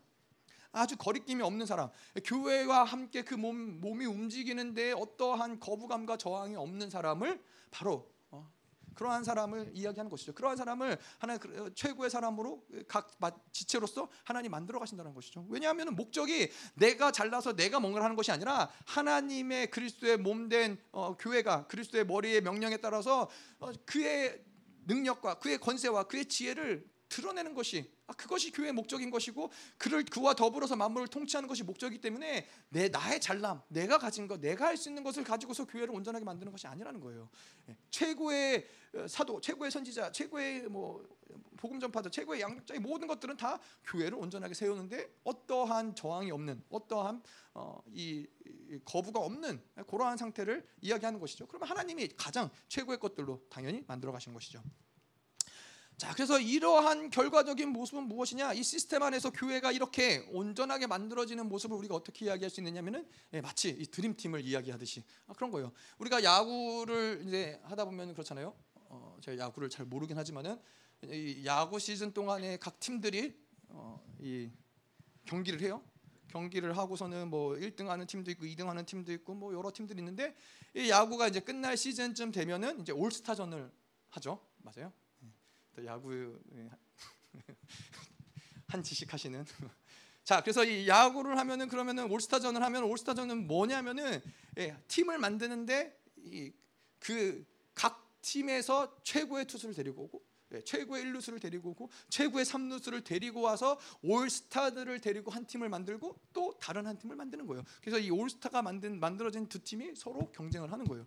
자, 근데 교회를 하나님이 온전하게 만드시는 것은 무엇이냐? 바로 이렇게 하나님의 드림팀을 만드는 거예요. 교회 가운데 최고의 1루수, 최고의 2루수, 최고의 3루수, 최고의 투수, 최고의 타자를 하나님께서 각 지체들마다 만들어서 예, 근데 말씀드렸지만 야구팀은 내가 혼자 아무리 잘한다고 해도 그건 의미가 없어요. 서로가 서로가 최고의 투수로서 최고 의 타자로서 역할을 할 때 그 팀이 능력을 발휘하는 것이고 그 팀이 승리하는 것이죠. 그것이 바로 교회를 하나님이 온전한 분량으로 세워가는 모습이라는 거예요. 자 이렇게 교회를 온전하게 누가 만드시느냐? 성령께서 만들어 가신다라는 거예요. 성령이 하신다라는 거예요. 그래서 교, 절대로 우리는 나의 어떠함을 가지고서 살아가는 자들이 아닌 거예요. 나의 어떠함, 아, 나는 이렇게 됐으니까 이런 게 아니고, 난 이런 게 부족하고, 이런 게 모자라고, 이런 게 안 되고 이게 아니에요. 우리는 드림팀을 만드는 것이지 나 개인적인 훌륭한 선수를 만드는 자들이 아니라는 거예요. 아, 그렇, 그렇기 때문에 혹 내가 지금의 단계에선 최고의 일루수가 되는 게 목적이지만은 지금의 단계에서는 어, 나의 연약함이 있지만은 그 연약함을 누가 커버해줘요? 네. 누, 누가 해줘요? 유, 유격수가 해주나요? 잘 몰라요. 이루수가 해주나요? 하여튼 내가 혹 빵꾸가 나더라도 그 옆에서 누군가 그것을 커버해줄 사람이 있다는 거예요. 그게 바로 교회라는 거예요. 그게 바로 우리가 성장해 갈 수 있는 비결이라는 거죠. 음. 자, 그래서 우리가 붙잡아야 될 건 뭐예요? 어. 우리 정말 중요한 것은 하나님이 나를 부르셨느냐, 하나님이 이 교회를 그리스도의 몸으로서 하나님이 나를 부르셨느냐, 아, 그게 가장 중요한 우리가 확진해야 될 부분이에요. 그분이 부르셨다면은 그분이 만드시는 거예요. 그분이 나에게 일루수, 감독이 나에게 일루수를 맡겨줬다면은 아 뭔가 나를 통해서 나는 지금은 보이지 않지만은 아 나에게 뭔가 어떠한 하나님이 일하실 것이 있기 때문에 그 가능성이 있다라는 거예요. 근데 우리의 가능성은 우리 안에 있지 않고 하나님 안에 있어요. 하나님이 우리를 교회로 부르셨다. 그러면 반드시 이 교회를 온전하게 만드는 하는데 각 모든 지체들을 하나님이 쓰신다는 것이죠. 자, 그래 마지막으로 사랑 안에서 스스로 세우느니라. 자, 우리가 이 세워지고 자라나며 성장하는 것이 중요해요. 내가 교회 안에서 성장한다, 영적으로 성장해 가고 있다. 이런 것이 중요한 이유는 뭐예요? 사랑 안에 있다라는 증거가 되기 때문에 그런 거예요. 아, 내가 지금 하나님의 사랑 안에 있, 있는 있구나. 내가 이렇게 성장하는 걸 보니까는 내가 하나님을 사랑 안에 있구나. 하나님의 사랑을 내가 받는 상태구나. 이것들을 안다는 거예요. 자, 우리가 그걸 어떻게 알 수 있어요? 마태복음 6장에 보면은 어, 모든 생명의 성장의 원리는 사랑이에요. 자, 공중의 새를 보라. 심지도 않고 거두지도 않고 창고에 모아들이지도 아니하되 너의 하늘 아버지께서 기르시나니 너희는 이것들보다 귀하지 아니하냐. 오늘 있다가 내일 아궁에 던져지는 들풀도 하나님이 이렇게 입히시거든. 하물며 너희일까 보냐 믿음이 적은 자들아. 세상의 모든 것들은 뭐예요? 하나님의 사랑으로 기르시고 입히시기 때문에 존재한다라는 거예요. 그냥 존재하는 게 아니에요. 그냥 던져 놓으면 그냥 자라고 그냥 성장하는 게 아니에요. 하나님의 사랑으로 입히시고 하나님이 모든 이 들풀마저도 드레핀 꽃들마저도 하나님의 사랑으로 입히시고 하나님이 기르시기 때문에 존재하는 것이고 또 성장한다라는 거예요. 근데 뭐라 그래요? 하물며 너일까 보냐. 예, 들풀들도 하나님 입히시는데 하물며 너일까 보냐. 어, 뭘 얘기하는 거예요? 하나님이 너희들을 사랑하지 아니하겠느냐? 너희들을 사랑하는데 성장시키지 아니하겠느냐? 예, 그렇지 않다라는 거예요. 원수의 가장 큰 속임수는 뭐예요? 아, 날 사랑하지 않는 것 같아. 하나님은 날 사랑하지 않아. 하나님은 나에게 관심이 없어. 하나님은 어, 날 원하지 않으셔. 이것들이 이 원수의 가장 큰 속임수라는 거예요. 여러분 이 중력이라는 거 제가 얘기했었죠. 중력이라는 게 그래요. 이 지구 안에서 중력이 있기 때문에 모든 사람들은 중력 아래에 놓일 수밖에 없다는 거. 중력 아래 살아가는 거예요. 뭐 아, 누구도 상관없어요. 어린 아이든 뭐 개미 새끼 한 마리도 개미 새끼 한 마리도 그 중력의 영향력 아래 살아가는 거예요. 뭐 큰 제일 큰 뭐뭐 뭐 고래나 코끼리나 이런 모든 동물들도 다 중력 아래에서 그 중력의 영향력 가운데 살아가는 거예요. 그런데 하나님의 사랑이 그렇다라는 거예요. 하나님의 사랑이 내가 아, 난 하나님의 사랑 느껴지지 않아. 하나님의 사랑 없는 것 같아. 아, 하나님의 사랑 뭐 나는 상관없어. 아무리 하나님의 사랑이 느껴지지 않고 하나님 사랑 아무리 부인해도 모든 사람들 모든 피조물들이 다 중력 아래 놓인 것처럼 모든 것들은 다 하나님의 사랑 안에 놓일 수밖에 없다는 거예요. 이건 내 느낌, 내가 그것을 받아들이냐 거부하냐 상관없이 일방적인 하나님의 사랑이 존재하지 않으면은 어떠한 존재도 존재할 수 없어요. 어떠한 자들도 성장할 수 없어요. 자 그래서 우리가 이 믿는 것과 아는 것이 하나, 하나 되는 것을 통해서 뭘 알아야 돼요? 주님을 계속 경험하고 확증하는 거예요. 그분의 사랑을 계속 경험하고 확증하는 거예요. 말씀을 통해서. 자, 예, 제가 이것도 지난번 설교하면서 똑같이 얘기했던 건데 2차 대전 때 이 전쟁이 끝날 때쯤 수없이 많은 사람들이 죽고 많은 고아들이 생겼어요. 많은 고아들이 생겼는데 그 고아원 두, 두 고아원이 있었는데 한 고아원은 뭐 고아들은 많은데 이 신생아들 신생아들이 너무나 많은데 어, 간호사들은 별로 없어요. 돌볼 사람들은 별로 없어요. 뭐 저쪽도 마찬가지예요. 신생아들은 많은데 돌볼 사람들은 별로 없어요. 그러니까 한 고아원에서 어떻게 했느냐? 고아원에서 얘네들이 먹고 살 수 있는 최소한의 것들을 계속 공급하는 거예요. 우유를 먹이고 때 되면 우유를 먹이고 뭐 이렇게 잘 수 있도록 해주고 이런 것들을 공급 계속 그것만 겨우겨우 그것만 해주는 거예요. 근데 또 한 고아원은 어떻게 해요? 이 고아원은 여전히 부족하지만은 그래도 어떻게 해서든지 하루에 한 번이라도 이 신생아들을 안아주고 품어주고 사랑을 느끼게끔 해준 거예요. 그것을 가장 중점적으로 이 고아원에서는 해준 거예요. 근데 나중에 이게 정말 실질적으로 있었던 일이에요. 시간이 지나고 나서 보니까는 이 생존할 수 있는 우유 최소한의 우유나 뭐 이런 것들을 공급한 고아원에서 자라난 아이들은 많은 대부분의 경우가 병들고 결국은 그 병, 병듦으로 인해서 죽어지는 죽어 죽는 경우들이 허다했어요. 근데 또 반대로 여전히 그쪽도 먹을 것도 없고 마찬가지였는데 이 간호사들이 아, 간호사인가요? 하여튼 뭐 이런 사람들이 아, 안아주고 돌봐주고 한 번이라도 안아준 이런 아이들은 이 다른 고아원에 비해서 월등하게 많은 아이들이 건강하게 자라고 오랫동안 살았다는 그러한 이 연구가 있어요. 뭘 얘기하는 거냐면은 우리가 살아나 살아가고 성장하는 그 비결은 어디에 있느냐? 사랑받는 존재라는 것을 우리 영이 알아야 된다는 거예요. 그게 성장하는 데 가장 핵심적인 비결이라는 거예요. 내가 사랑받는 존재라는 것을 의심하지 않는 것. 자 우리가 그, 뭐 그런 사람 있을 수 있잖아요. 아 난 태어나서 뭐 원래 원래 가난한 집안에서 태어났고 원래 부모님의 사랑 없이 자랐고 뭐더 뭐 나아가서는 난 부모님을 만나본 적도 없어. 그래서 어, 나는 한 번도 사랑을 받아본 적이 없어. 뭐야? 거짓말이에요. 그럴 수 없어요. 그럴 수 없어요. 예. 아, 뭐 우리가 느끼는 내가 경험한 내 기억에서는 사랑을 받지 못했다라고 얘기할 수 있지만은 생명의 원리는 그럴 수 없다라는 거예요. 모든 생명 내가 지금 자라나고 성장해서 살아서 존재 이 땅에 존재하고 있다면은 하나님이 반드시 우리를 사랑했기 때문에 우리가 여기 있다라는 거예요. 그 사랑이 없이는 생명이 불가능해요. 불가능해요. 가능하지가 가능할 수가 없다는 거예요. 내가 그 어떤 이 상처 때문에 아니면 내가 정말 실질적으로 그 사랑을 못 느꼈지만은 내가 살아 있다면은 그래도 난 사랑을 받았다라는 것을 확증하는 거예요. 그걸 의심해서는 안 된다는 거예요. 그래서 원수들이 여러분 우리를 가장 잔혹하게 죽이는 방법은 뭐요? 가장 우리를 고통스럽게 죽이는 뭐, 방법은 뭐요? 사랑받는다는 것을 의심하게 만드는 거예요. 아무도 날 사랑하지 않아. 하나님 날 사랑하지 않아. 난 사랑받지 못해. 내가 죽어도 아무도 신경 안 써. 아니에요. 그게 원수의 속임수라는 거예요. 원수의 하나님은 하나님의 모든 들풀마저도 사랑하시는데 하, 사랑으로 하나님이 성장하게 하시고 자라나게 하시는데 하물며 너일까 보냐. 하나님의 형상으로 창조된 우리들을 하나님이 사랑하지 않으시겠어요?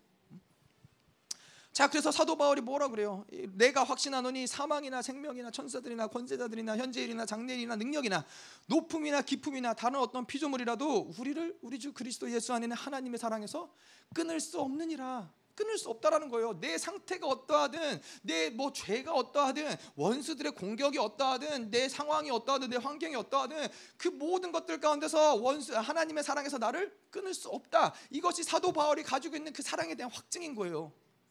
나는 사랑받고 있어. 내가 지금 숨 쉬고 이렇게 존재하는 그 자체가 하나님이 나를 사랑으로 지금 케어하고 있다라는 증거야. 이거를 결코 의심하지 않는 거예요. 자, 그래서 여기서 이 말씀에서 사랑 안에서 스스로 세우느니라. 어, 스스로 세우느니라. 왜 스스로라 그래요? 자, 사랑을 받으면은 그 사랑이 뭐예요? 생명을 받았다는 거예요. 그 사랑을 통해서 생명이 들어오는 거예요. 생명이 들어오면 그 생명은 그 안에서 스스로 자라나고 성장하게 된다는 거예요. 생명이 역사한다는 거예요. 생명이 운행된다는 거예요. 어. 자, 그래서 이 믿는 것과 아는 것의 하나됨의 실패 중에서 가장 큰 피해가 무엇이냐? 바로 이 한량 없이 부어주시는 하나님의 사랑을 경험하지 못한다라는 데 있어요. 우리가 믿는 것과 아는 것을 그 하나님의 말씀을 경험하고 이 믿음을 통해서 하나님의 나라를 보고 이 모든 걸 통해서 우리가 계속 확증해야 되는 건 무엇이냐면은 하나님의 날 사랑하신다라는 거예요.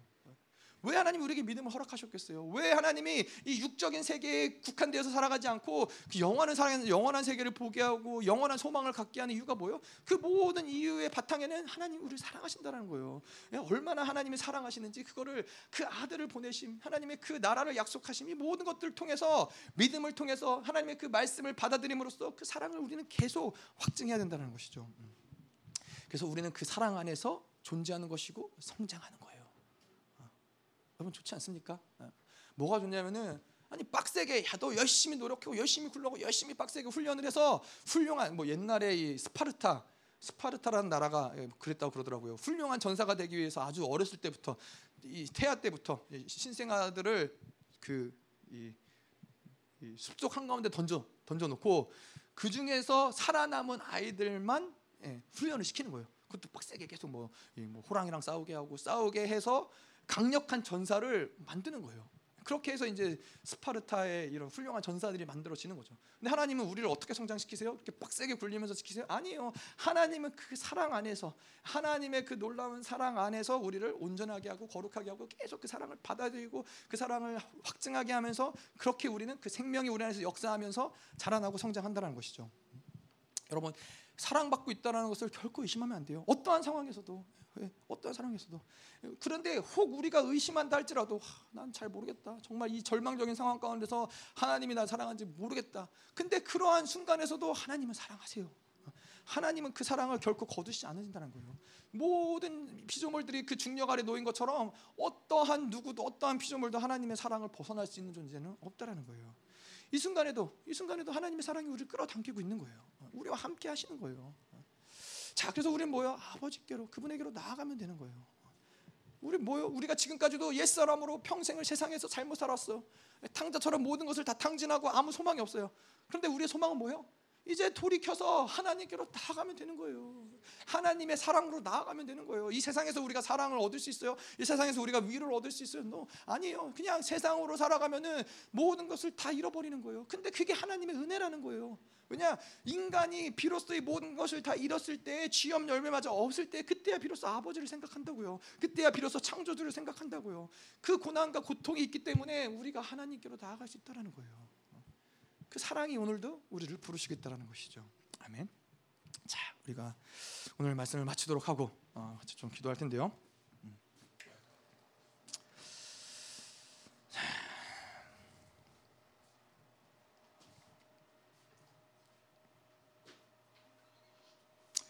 자, 하나님 그렇습니다. 오늘도 하나님 당신이 우리를 사랑하시는 그 사랑 때로는 우리가 그것을 보지 못하고 느끼지 못해서 사랑하는 게 맞나? 내가 사랑받는 게 맞나? 내가 그런 존재가 맞나? 뭐 때로는 그렇게 의심하는 순간들이 있지만은 그럼에도 불구하고 하나님이 하나님은 여전히 나를 사랑하고 계십니다. 여전히 나를 기다리고 계시는 것을 하나님 우리가 보게 하여 주시옵소서. 하나님 우리는 그 사랑 안에서 계속 그 사랑을 먹으며 그 사랑 가운데서 자라나고 성장하고 온전케 되어져서 그리스도의 장성한 분량까지 나아가는 것이 하나님이 우리를 향한 계획이시고 부르심임을 하나님 우리가 믿습니다. 하나님 우리 안에서 당신의 사랑을 의심했던 것들이 있습니까? 하나님의 사랑을 믿지 못했던 것들이 있습니까? 하나님의 사랑, 하나님 그 원수의 이 간악한 전략에 놀아나서 아, 나는 사랑받지 못 못했어. 나는 하나님의 사랑을 알지 못해. 하나님 우리가 착각한 순간들이 있습니까? 하나님 이 시간 다시 하나님의 사랑을 결코 의심하지 않는 그 사랑을 받아들이게 하여 주시옵소서. 하나님의 사랑이 우리 가운데서 더 강력하게 하나님 역사하게 하여 주시옵소서. 하나님 그래서 그 사랑 안에서 자라나기 원합니다. 하나님 혼자가 아닙니다. 하나님 우리가 홀로 버려진 자들이 아닙니다. 하나님 우리가 정말로 숲속에 던져져서 생존해야 되는 자들이 아닙니다. 오늘도 나를 먹이시고 입히시며 나를 사랑하시며 나로 자라나게 하시는 그 놀라운 하나님의 사랑이 하나님 곳 가운데 오늘 역 사하게 하여 주시옵소서. 하나님의 사랑을 의심하지 말지어다. 지금도 이 순간에도 우리에게 부어주시는 그 놀라운 하나님의 사랑을 받아들여라. 더 하나님 역사하셔서 더 충만하게 사랑이 올라갈지어다. 더 하나님 하셔서. 하나님 당신의 사랑을 의심하는 하나님 어떠한 것들도 하나님 우리가 방지하기 원치 않습니다. 더 하나님 하셔서. 더 충만하게